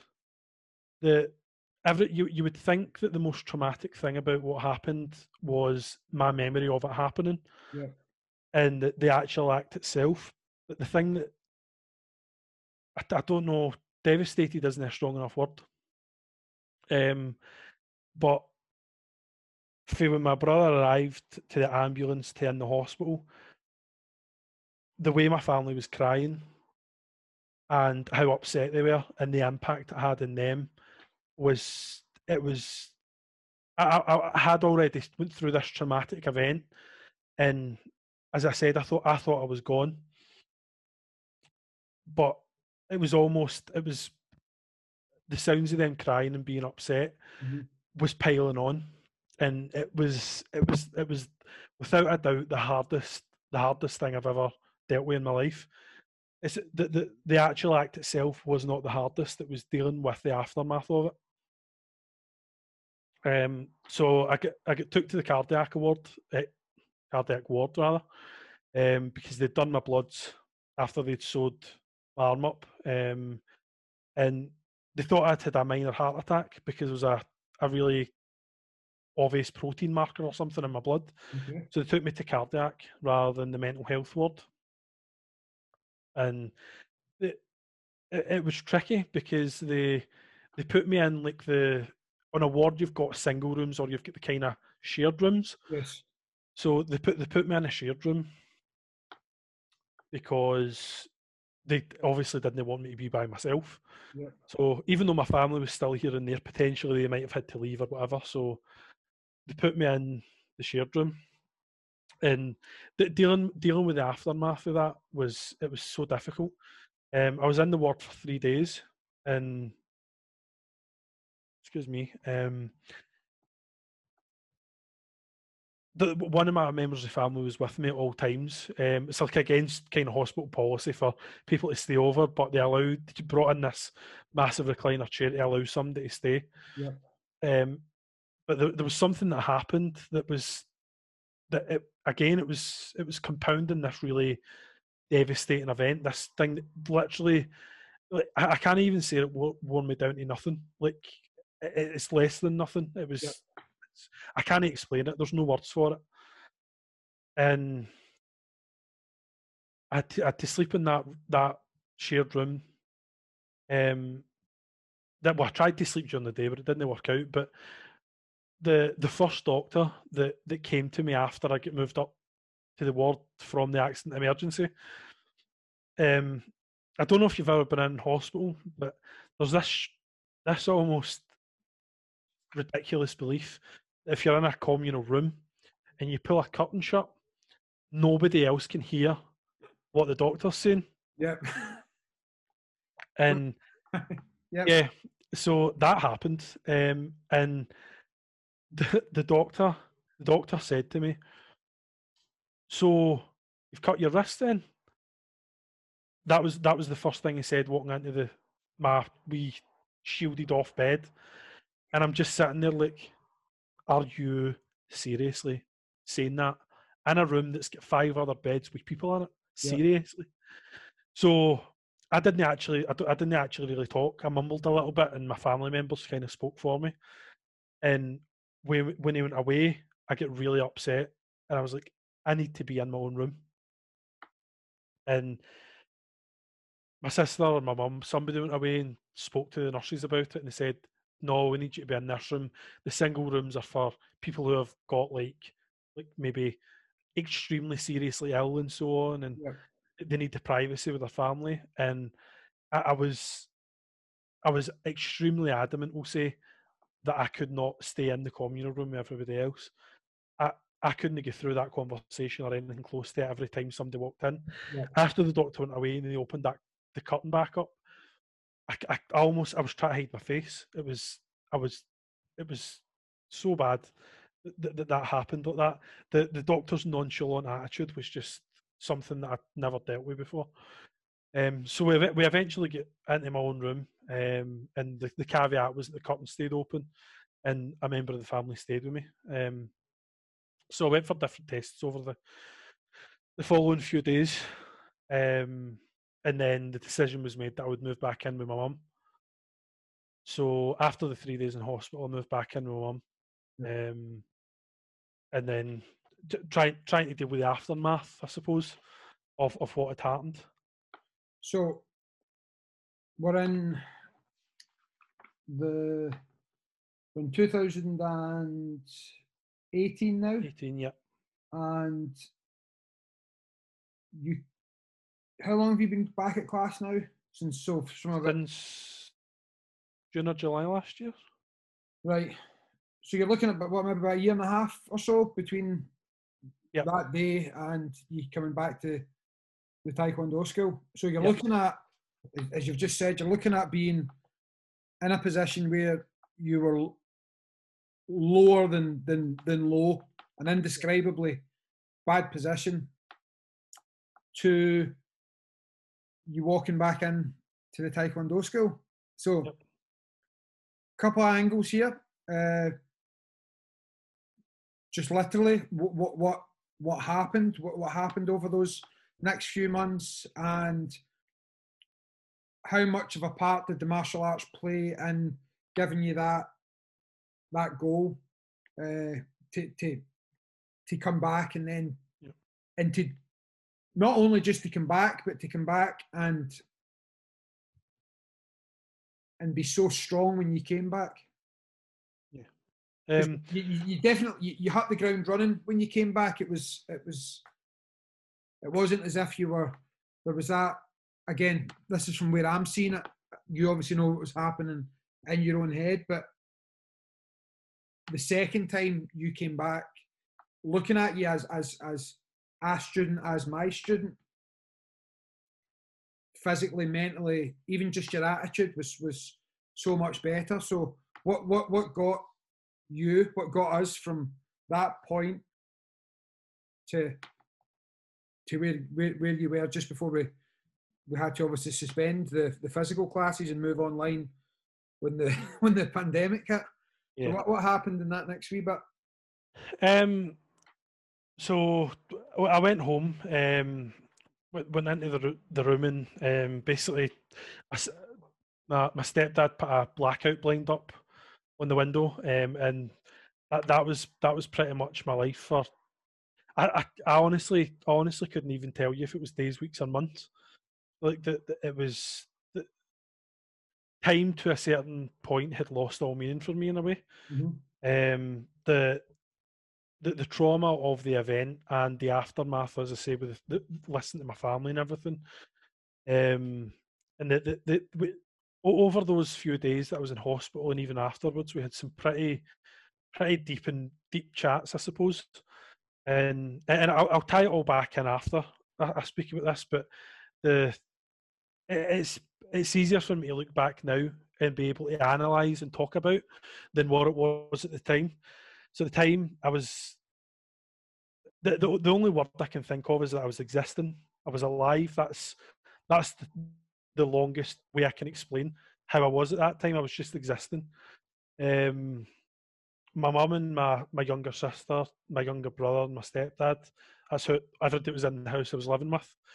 Um, or are living with. Um, they they try they tried their best to a mixture of being there for me when I needed because I, it, it took it took months for me to stop like just getting upset spontaneously and break down and Yeah. all the rest.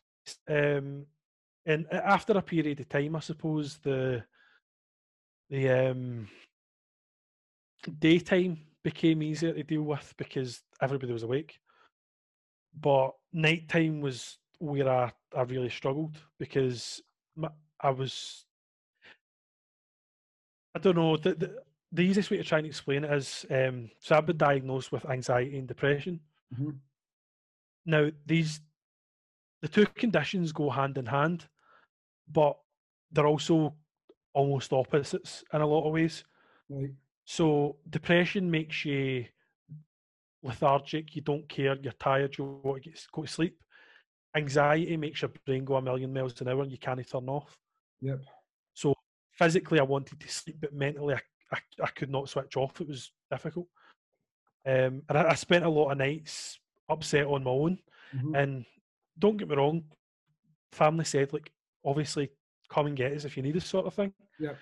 But overall, the- all the years that I've been dealing with my mental health conditions, um, I've always I've always isolated myself, I suppose, and I've not shared that part of me with anyone because I think a lot to do with shame, um, and a perceived kind of weakness that I saw in myself because of it. Yep.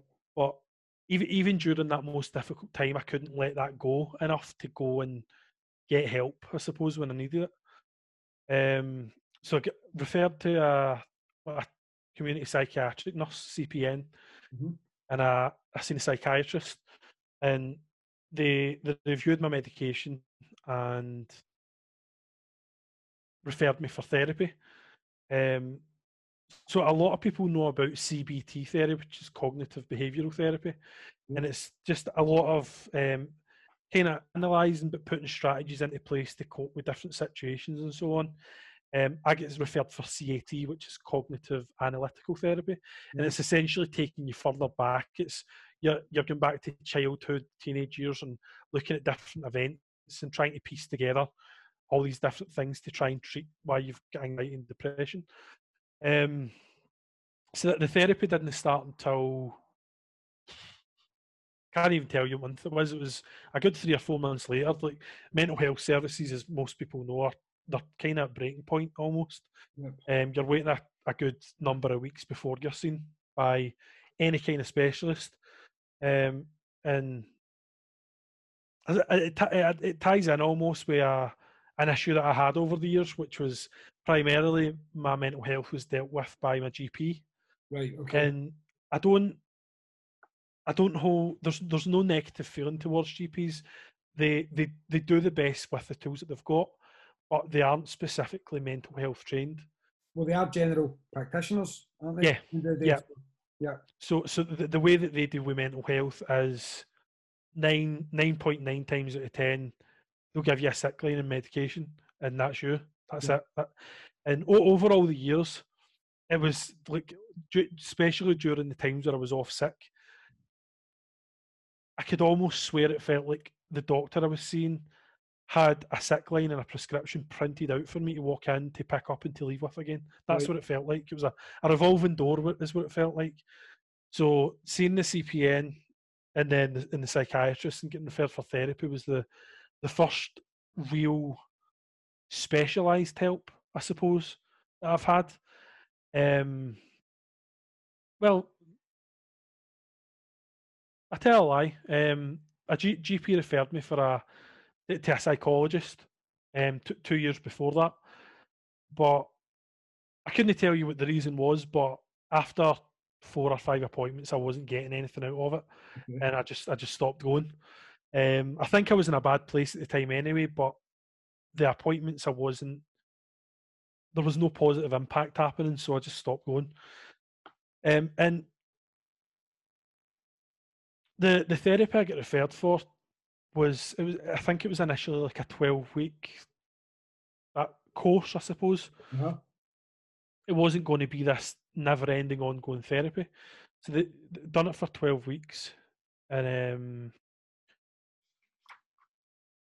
even during the twelve weeks, I talked a lot, and the therapist talked a lot, and the the therapist to me at the time was not very empathetic and almost hard faced in a way in the way that she was dealing with me and I was expecting to be a bit more easygoing, a bit more sensitive to what had happened and stuff, but she she verbally gave me a smack about the head a few times. And at the time I was like, I don't I don't get it. I don't understand why this is happening. And when I went to the CPN for my regular appointments, I was like, I'm not really getting much out of this therapy. It's really difficult and I'm not getting anything out of it. So I, I stopped the, the first course of it, I suppose, and I think it was the December, December 2018. Okay. And after Christmas, I ended up going back for a few more appointments. Um, and even even then, I, I was still like, this this therapy hasn't really worked for me. It's not really done anything. But I, I challenged myself in a really big way that I, I didn't really think about at the time again. So when I when the, the suicide attempt happened in February, I was halfway through my HNC social sciences. Mhm. So inevitably I had to drop out because of what happened. And I eventually went to the college and had a chat with the, the kind of head of the department. And she said, whenever you want to come back, there's a place for you. You're you're you're welcome to come back. And I, even though it was six six months later, um, I went back in the August of 2018. So it was it was really difficult um, going back, and because of the scar on my arm, um, I, I I only owned long sleeve tops at that point to hide to hide my scar and my the wound. Yep. Um, so when I look at it now, at the time I was going, no, I'm not getting anything out of this therapy. What was actually happening was is that I was back at college full time doing my HNC. Uh-huh. I was progressing fairly well. The lecturers all knew what had happened, and they were very they're very good with me when I went back. And things were progressing well. Um, I, I started doing my driving lessons, and uh, try to think what else.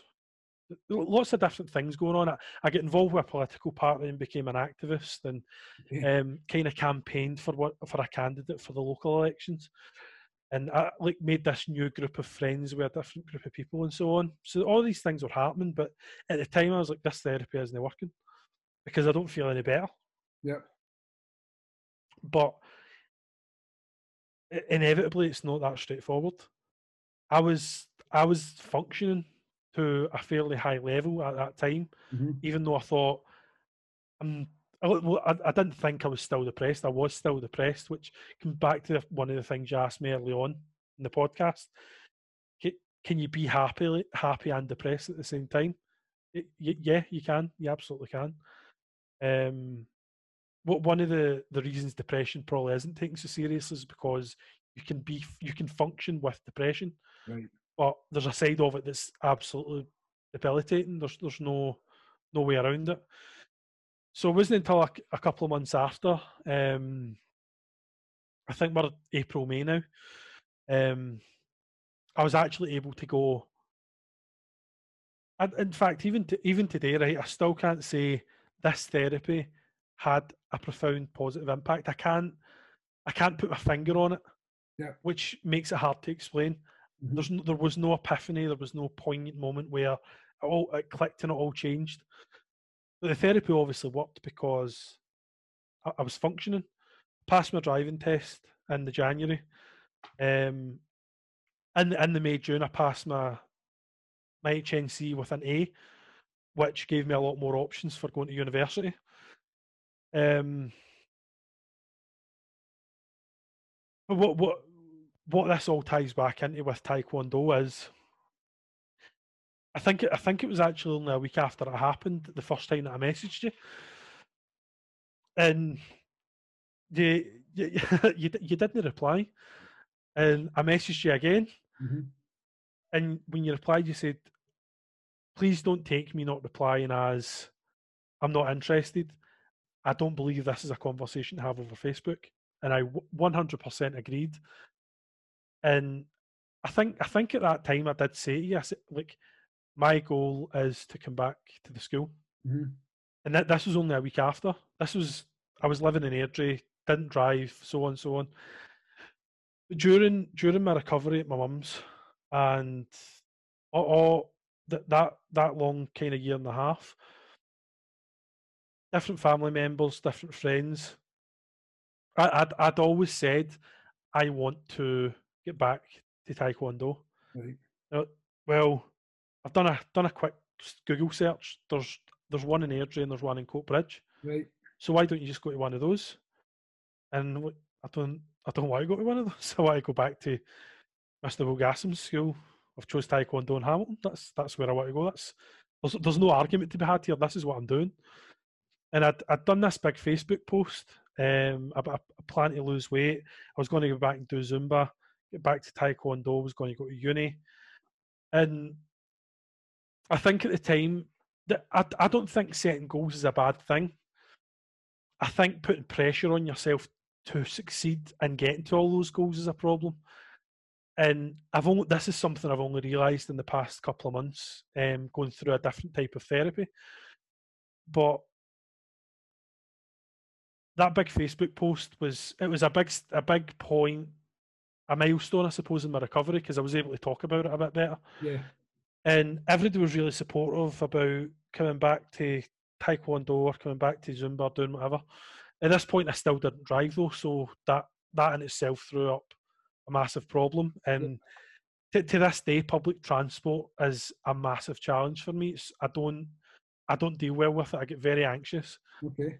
Um, so that get getting the driving lessons and getting the car was the, the most important thing. Um, but throughout all the months following, just sporadically, I would messaging just give you a wee update, and I've got the- a feeling that I'm going to come across really, really well here, or really, Oh. really bad. no, yeah. So, so the, the the replies that the, the reply you gave me was almost the same, and it was, whenever you're ready, the school is here, ready for you to come back whenever you're ready. That that was the that was the long and the short of it, and the in, in my in my bedroom there's a, a white chest of drawers that had my Xbox and a, a monitor on it to play on. Yeah. And what I had next to it was so the, the first time I was at the school I never got my dobok because you had to order the specific size for me or whatever. But I took my badges and my handbook. Yeah. So on my wee unit, I had my two taekwondo badges, no, Yeah. my three badges. Sorry, my my AIMA, my Cho's, and then the big one that goes on the back of the dobok. Yeah. And every time I played my Xbox, every time I looked at the monitor, whatever, I could see the badges. Yeah. And that of all the goals, I suppose that I made, the taekwondo was the one that was at the forefront because I had a daily reminder that I looked at. Um, even tidying my room or whatever. Every time I picked the badges up, I was like, "I'm going to, I'm going to get back to that." Back to that. Good. Yep. Um, so yeah, the over when I made that big post, I can't even remember what month it was, but it was it was way before I had a driving license or a car, and I was beating myself up that I didn't succeed in any of those goals. So fast forward a wee bit, college was going good. I was getting involved in politics, try to decide what to study at uni, so on and so on. Um, yeah, I always wanted to return to the school, um, and as I say, I kept in contact with you the whole time. But the day, the day, the day that I went to collect my car, um, I done this wee stupid boomerang thing that you can do on Instagram, Okay. and uh, I think it was something I said something like "new car day," and I had a big grin on my face. And you replied, you replied to that story, and you said, "Get driving to class." I, I wrote it down. Get driving to class. You're in danger of letting a lot of chat turn into hot air. And I remember laughing when I read it as well. Um, and I said, "That's the plan, sir. Slowly but surely, I'm reaching my goals." And he said, "Set a date for your return and do it, especially now you've got your car. Tomorrow never comes." And I've got, I've got quite a sarcastic sense of humour, and I remember thinking, "Does this guy think he's Ronan Keating?" He's got a song with that in the title.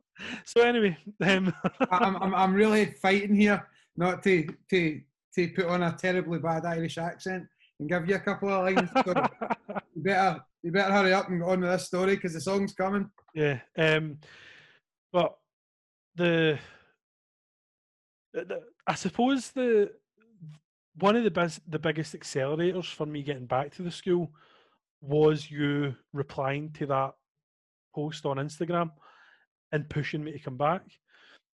And the I come over. I, I remember coming over to the school before the adult class one night, and I had my, my long sleeves on and all the rest of it. And I, I was I was almost as nervous as the first time I'd went in Mhm. because I don't think I'd posted anything in detail about what had happened. I've done a couple of big kind of poignant posts at different times, but I don't think a, a, a few people like, like Fiona have recognised me, or some other people might have recognised my face, but they didn't know me. Yeah. But I was kind of like, oh my god, if they see my arm, I'm going to freak out and like anxiety. What I suppose I, I I should come back to that is all of the years before, depression was the bigger part of the two conditions that I suffer from. Right.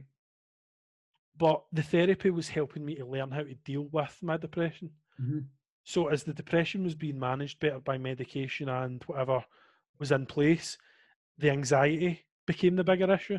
Right. Okay. Yep. Um, so yeah, the, the the anxiety of coming to see you was terrifying. Um, and again, I suppose talking to you that night in the wee the wee corridor at the side of the hall, I, I was I, my my palms were sweating and everything. It was bad. I was I was really really terrified. And within twenty seconds of talking to you, I had calmed down a bit and I was I was all right to talk. So we we we spoke in detail about different things. Um, essentially, uh, the, the the point is is that I wouldn't have made it back to the school if it hadn't been for you. That, that that's kind of the the way it was. Um, not not just the Instagram post, but the the very frank and detailed chat we had that night was was what brought me back. So, yeah, that takes us up to June, July last year. It's yeah. I'm, I, since I started the podcast, like Mr. Burns, obviously spoke positively, uh, and obviously you've just done it there. I always sit and, and actually feel quite awkward because I never know. I'm always wary of just saying yes, yes, or or no, no, or I always feel it comes across as being of lacking that humbleness that I think it's important to keep. I, I don't think that's I don't think that's me that's made me like that. I think I do think it's the art. I think it's Taekwondo and being involved in it for so long. So in any way that, that I can forward slash do, any way that I do help people, uh, I think I've got to give the credit to the actual martial art rather than than myself. Uh, when you've been doing it for so long, it's it, it's just the, the, sort of person that it makes you. Uh, what what I try and not do is is and I spoke about this and I can't remember. It was one of the colour belt classes on Zoom as we're doing at the minute. I always like to just sort of timestamp these a wee bit because I'm obviously speaking to Scott the day through this pandemic, the COVID 19 pandemic, and we're obviously teaching and doing bits and pieces on Zoom at the minute. And this is what I was talking about in class the other night. One of the one of the students had asked a question about a particular kick. It was side kick just this last week, and it then led me into a discussion about looking at that particular student and, and probably believing in that person are we that they had the ability to do said technique more than what they did. And uh, when you're dealing with something like mental illness or health or anything that's that's that's obviously above my station, it's above my qualifications, and uh, then sometimes I might be a little bit insensitive to it or, or or whatever. But what's actually behind that all the time, and what's behind sending you messages on social media, and, and what's behind talking to you in the corridor, trying to make you feel comfortable coming back. And what's behind every single student that comes into that school is this belief that what you guys can achieve and, and, and, and what you guys can can do even over and above the stuff that you think you can do.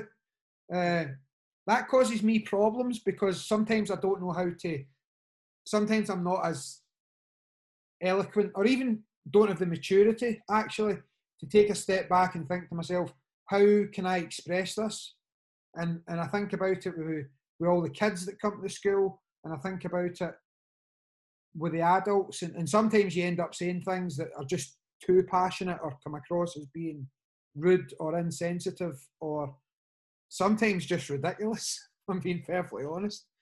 But what's behind that is is me looking at you sitting thinking, look, I, I know everything that you've been through, only to the level that you've talked about it, as I, I don't, I haven't experienced it, but I know because you've, you've, you're standing in front of me telling me, or you've wrote a post on Facebook, so I know what you've been through, but, but I still believe that you can achieve more than what you might have the confidence to do at the moment. So I'll never ever never ever sort of give up on people.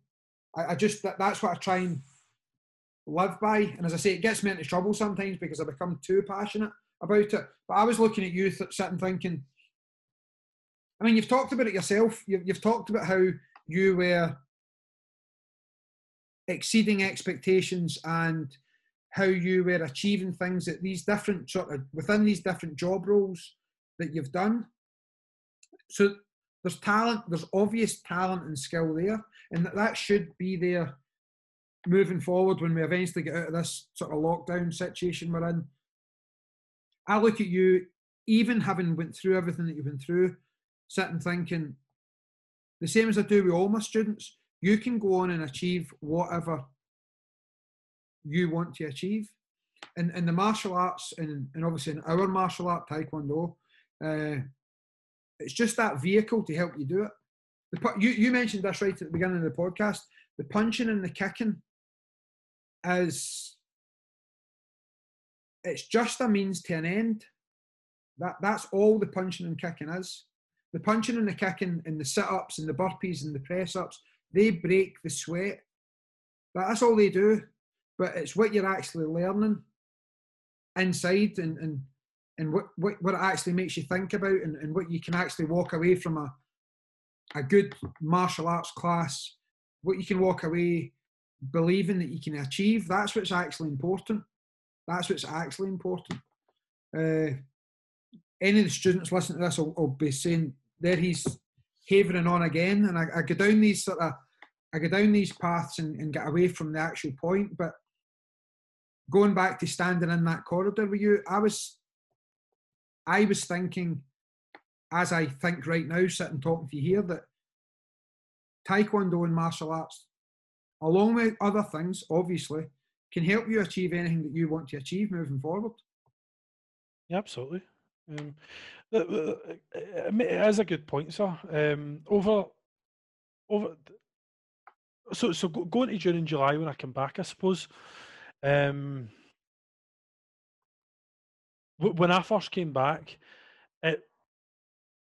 In fact, no. The, jump back a wee bit further. The first, very first, the t- first time I came to class, it was to get fit, and the ultimate goal was to be a black belt. That's the crowning achievement of Taekwondo. When I came back, to a point, that was still the way I thought. Mm-hmm. And I probably say potentially up to my first grading, I suppose. Um, but up to my first grading, um, uh, in class, no matter whether we were doing patterns, combinations, whatever we were doing, there was a, a huge element of me over analysing and overthinking about how I done each thing that I was asked to do. Yeah. And like like do, doing combinations, I've had I've had folk nearly punch me in the face because I'm it's their t- their turn to punch. Through the combination, and I'm still thinking about what I did wrong, and I've got my hands here. I've not even lifted my hands. If they'd followed through, they would have punched me right in the face. Right. And that that that that that was an issue for me. It was I, I was struggling to deal with it. I was over analysing, overthinking everything. But the point I'm making is is that I, would only just came back at this point. Mm-hmm. So leading up to my my first grading, going from white belt to yellow belt, um, I suppose I, I could link a bit of it to the, the, the question that is asked, which is like why why did you start taekwondo? And I gave a, a relatively brief answer, but it still hit the same points that we're talking about today in a sense. Um, and it was, I think it was not at the time when I was thinking about it, but I think it was therapeutic in a way, not just to me, but it changed.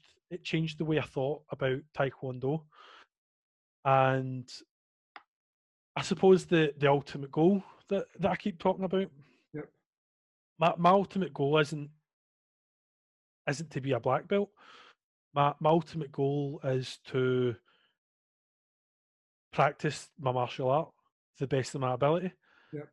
I I leave it in your hands to decide when I'm ready to grade or not. It, that's the, the grading every time there's a grading isn't a an aim anymore. It's just it's part of the journey, I suppose. And something I've learned a lot about in the past couple of months, a few months, I suppose, with the ongoing situation and the, the therapy that I've been I've been doing. It, I, I'm focused more on the journey than I'm on the destination. Yeah. So when I talk about my debt, I, I'm probably in a bit more debt than I was before because I wasn't managing my money correctly.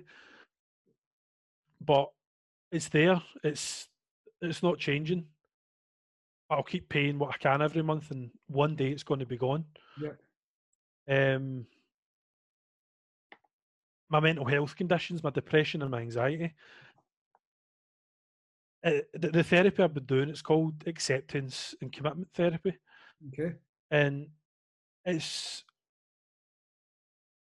it's a mixture of acceptance and mindfulness, which is something that's became a big part of my recovery as well. Um, and it's it's for for the past ten years, I've I've fought with myself and my mental health conditions, but the way I think now has changed, in that I accept that I have depression and anxiety. I can accept that there's going to be days where I'm going to feel especially low or I'm going to feel especially anxious. Yeah. But that's fine because it's going to finish. It's going to life's going to go on, I suppose. And it, it ties it ties into what I'm talking about with changing my mentality towards Taekwondo. The one of the things I mentioned before about the first time I was at class, which was, are you afraid to hurt somebody, your partner, when you're doing thrown combinations?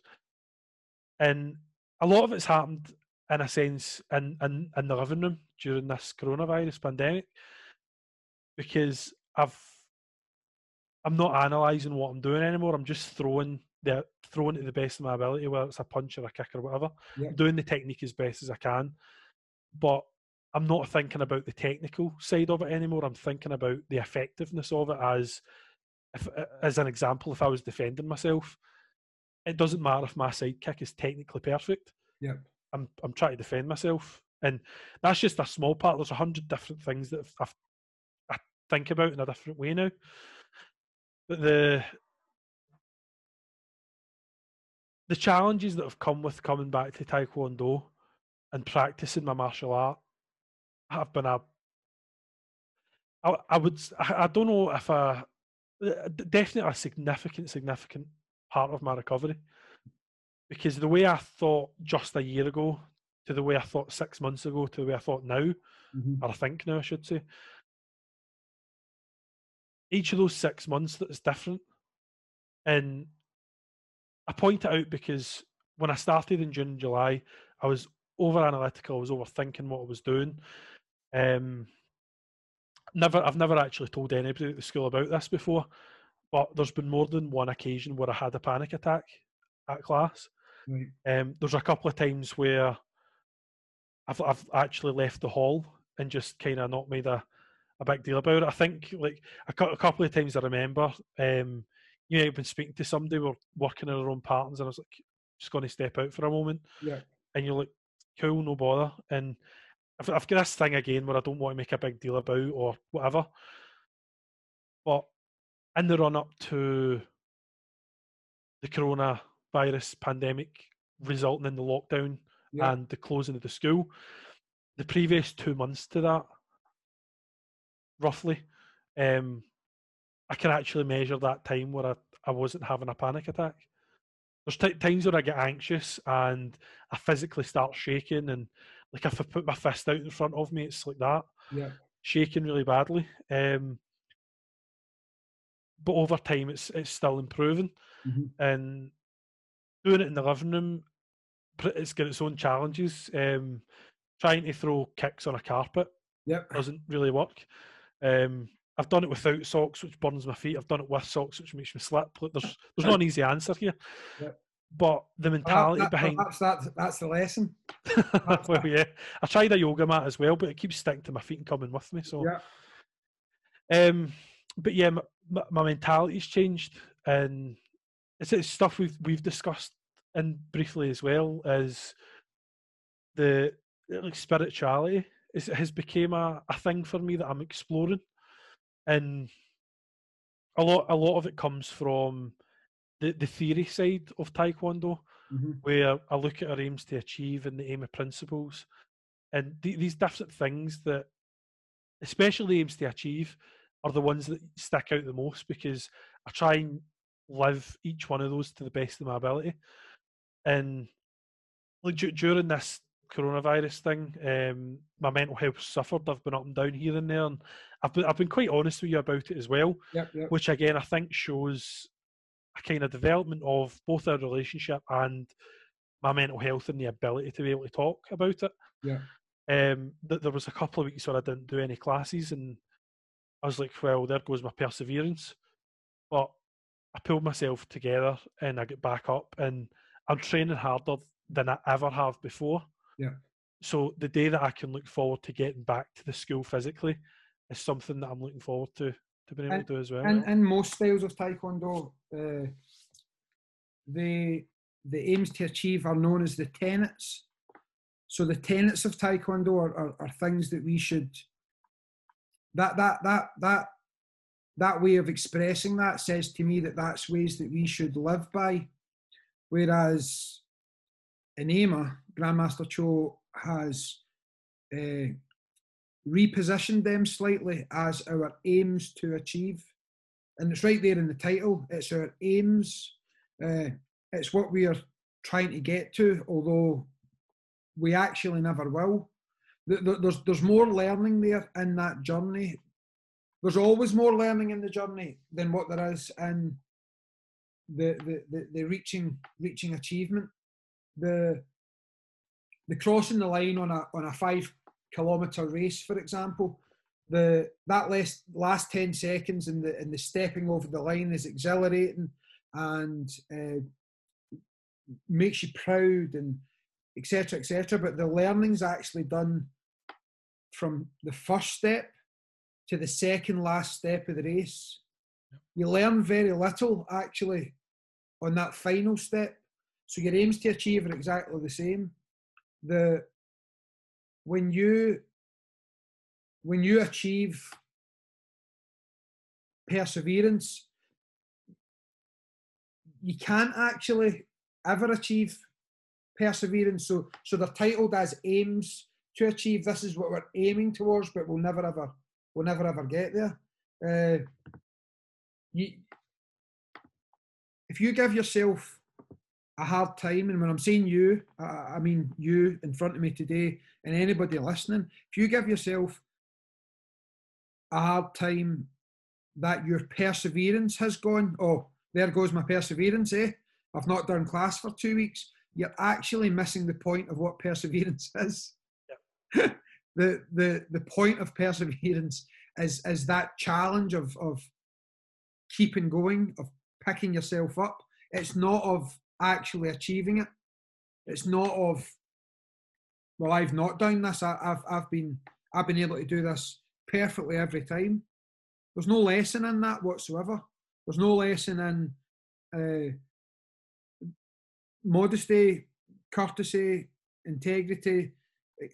They're all the same. The, the, the learning's done in, in trying to achieve them and aiming to achieve them. So that's where the lesson is. It's not about giving yourself a hard time because what you've perceived as failure has happened because it's actually not. You're actually just living that challenge the same way. That's what they were designed there for, pretty much. That's what yep. they're, they're there to actually do. Uh, right, so we get back to the school, fingers crossed, in weeks rather than months. Uh, who knows?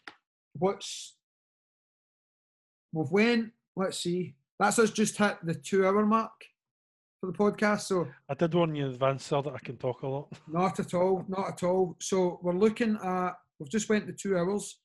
Uh, so we've only done five episodes so far. This is the sixth episode. This is the longest one so far, and I would say uh, this one and, and, obviously the one that I done with Mr. Burns went right over that hour, and, and rightly so, I would say.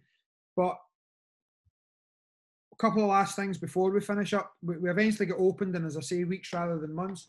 What what's Scott looking to do? What, what what's your what are you looking forward to? How is it going to continue to sort of positively influence your? I wouldn't. I don't want to use the term recovery. Just your, your ongoing challenges and your ongoing. Journey. What, what's in the future? Um, the, the the biggest aim for me once classes return to normal, um, for me is to to do a minimum of three classes and aim for four. Um, I've found that so since I started back, the lowest amount of classes I've done in a week is two. Okay. And for me, that that's that's the bare minimum. But I, I, I always aim to to do better. Yep. And what what changes for me, I suppose, when I walk into the dojang, um, is that I don't I don't necessarily I can't I can't leave my mental health conditions at the door. That's not how it works. And I don't think you should, or else Yeah. with defeating the purpose here, I don't think you should. Yeah. Um, that, that, that's kind of the way I did think before. I was like, "Ah, it's, a, it's a, space to get away from all and stop thinking about it. And it's not that I actively think about it during class, but I think just that a wee bit in my mind, which I suppose that li- living living the martial art rather than concentrating on my punch and my kick is what I'm aiming to do. What is which is what I've not done before. I have I, I, even when I initially came back, I was focused on the grading and getting away from that white belt that marks me out as a newbie and all that sort of nonsense. That, that's the way I was thinking. I was like, I, I'm standing at the very end of the rows of students w- when we're standing by grade. It's I, where I stand in the hall doesn't really matter. What matters is that once class starts, I I follow the instructions that you're giving us, or any of the instructors, or assistant instructors, and so on. That I, I take the advice of other students who I'm partnered with when they they give me advice on how to improve something. Yeah. Um, th- and that's that that's the that that's my main answer. I, I don't I don't think that I need to give a long detailed answer on what I'm going to do better. I'm just going to try and aim to do better. Listen, And that that's I, I- people forget that people people are so look. It's easy enough for somebody sitting here as a six degree saying belts aren't important. I've, I've kind of tried to stop saying that because I, I realised that I was saying that too much. Uh, you what do you know here again and i'm not i'm not going to i'm not going to say that i'll never change my outlook but sitting here at the moment uh the what i would say is is that the the best lessons we can learn in martial arts we would still learn other than other than than goal setting the best lessons we would learn in martial arts we could still learn if there wasn't a belt system. Yep. Other than the obvious setting that goal of achieving your next target, etc., etc. Uh, but all, all the all the other stuff, and this is what I, talk about often as well. And again, this is one of the areas where I always come across wrong or badly on social media because I can't really express myself the way I want to. Uh, we should be aiming to we should be aiming to take those best practices that we learn in a martial arts school and, and, and put them into everyday life. you my my six degree black belt means absolutely nothing to most people in the outside world. But the fact that Kareem Bulgasem is somebody who will take time to listen to me and will try and help me. Now, those lessons came from my parents and my wife and being a father and friends and family, etc., etc. But a big part of those lessons came from studying martial arts. Yep. Now, people won't any any any any positive or good things that I've done for you. You don't remember them coming from a six degree black belt. You remember them coming from Kareem Bulgasem. Yep. That's the important thing. Those lessons we should be able to take are the ones that that I really have no bearing on what colour of belt we have at all. Uh, now, I'll say again, that's easy for me to say, and I do believe in a degree to the belts and that it's good for goal setting, etc., etc. But it, it really, really shouldn't be the be all and end all. I, I, I, when I make mistakes, I learn from all the students. Sometimes I learn my most valuable lessons from parents, from from parents of, of young coloured belts, white belts, and yellow belts who say, "But you've said this, or, or you've acted in this way, and you've not considered X, Y, or Z." That's a life lesson. It's not a taekwondo lesson. So, so a parent coming to me and saying, "Listen, this is the this is the best way of throwing a right cross or a left jab or a spinning heel kick. Uh, that's where I'm the expert, but I'm certainly not an expert in life. So that's where I can say to them, well, actually, I'm a six degree black belt. I've been studying Taekwondo for 30 odd years. I know what I'm talking about. But if somebody's trying to teach me a lesson on humility or the way I express myself or the way I speak to people or if I'm polite or rude or whatever, it's all life lessons. That's what we should be trying to get from our, our Taekwondo, not not just the next belt. There's plenty of there's plenty of black belts who are really, really good at martial arts, but are not martial artists. There's a difference there.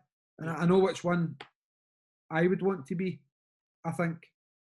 Uh, I, th- I, think the way you've explained it, sir, kind of, it, it put, it's explaining a, large part of what I'm trying to express. And it, it is the, the, we can talk about Taekwondo and the Dojang and my aims for being in there. But the way I'm talking about focusing on the journey, not the goal, I, have already applied that to my uni work. For example, I want I want an A. Is is the way I used to think. I want seventy percent or above to achieve what is the equivalent of a first degree. Yeah. What I actually want is is to submit the best work I can, look at the grade I'm given, receive feedback on it, and aim to improve it in the future. So the, the, the goal setting does have a value. Um, it's, it's like moving up to the next grade bell is on the list somewhere. Yeah. But for me, it's not at the top. Yeah, it should be. It should be. I mean, don't get me wrong. It absolutely should be, and, and I do. I do see the benefits. Uh, right, just a couple of not necessarily sort of light-hearted questions, but just we sort of snippets to end. Uh, what's what part of your training do you enjoy the most? If if I if you if if you said right, I'm coming into class tonight and this is what I want to do, and you're not allowed to say I enjoy all my taekwondo, you've got to pick something. uh, what, what what's what's your most enjoyable thing to do? Uh, patterns, patterns okay. for me. Um, I, I I enjoy the focus that comes with doing a pattern. Yeah. Um, and even now, like I'm, I've done Chonji, I've done Dangun, I'm on Dosan, the the, the the pattern workshop you're on. I missed Chonji because I had other commitments, but my aim is to whenever those are a thing, I'm going to start for the first one. I'm going to to whatever grade I'm at. Yeah. I, I, want to keep practicing and trying to do better at every single one of them. Yep. Uh, if you were, this is one of Mr. Mr. Gillen's questions that he asks sometimes, and I think he he either got it from Tim Ferriss or Wim Hof. I can't I can't remember but it's the one where if you were to if you were to express on a poster or a banner, okay, if you were to express on a poster or a banner something that summed up Taekwondo to you, to, to, to sell it to people, to try and introduce them to it, what would you say? And I can't remember actually whether there's a word limit or, or whatever. Let's let's just imagine for the moment that there isn't. Uh, you were designing a banner for Taekwondo, and we'll probably finish on this one. So, what what would you what would you put on that banner to to sell as such? Sell the, the idea of people training in Taekwondo. That's actually quite a tricky one, sir.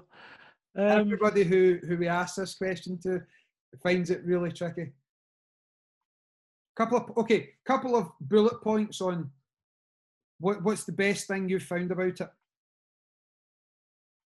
Um, the, the, the best thing I've found is that there's not a short way to explain it, but what I've learned at Taekwondo in terms of improvement and so on can be applied to every aspect of my life. There so, you go. There's your banner. Taekwondo a way, a way to improve, your life. life. Hey, brilliant. Uh, we said that at the same time there. So we're going to get a new uh, school banner and we're going to put it up outside the hall uh, saying Taekwondo will improve your life. And then we'll, we'll, we'll, we'll, put, we'll put your name under it because it's your quote. So Scott says that Taekwondo will improve your life. Uh, anything else you want to say before we finish up? I'm just looking. That's two. I'll know the official time when we put the stuff together, but that's that's two hours and ten minutes, I think, which is quite a lot of info we've managed to get in. in Yeah. Is there anything else you you want to say just before we finish up? Um, the, the the only thing I, I I'd really touch on um is, is is for anybody that's listening or anybody that suffers from any mental health issues or has done, um, don't give up. Is is the, the easiest one. Um, what I didn't realize at the time, and all throughout this journey, is that there are people care about you. There are people there who will look out for you, who'll get you the help you need and, so on. Um, also, don't accept the status quo. A part of my journey, um, when I talk about medication for, for depression, especially, medication for depression, a significant amount of the time, is like putting a plaster over a stab wound. It might treat your symptoms for a little bit, but there's a lot more to it than that. So don't just accept that your doctor's going to give you a prescription and walk out the door. Challenge it and, and try and get to the root. And then you start a journey like I'm on. And there's so many positives have happened in the last year and a half that I couldn't even begin to list them. Don't give up. Challenge your status quo and aim to do better. Enjoying Taekwondo. Enjoy quite yeah, absolutely. We'll get some skill forever. Brilliant, Scott. Right, you done fantastic. Uh, it's a Sunday afternoon. We're recording this. We'll probably put it out either tonight, Scott, or or it'll be first thing in the morning. So enjoy the rest of your Sunday, You uh, too, sir. and I'll see you in class soon. All right. Yeah. Good man. Okay, take care of yourself, bud. Speak to you later, sir. Take care. Bye bye. Bye. Bye bye.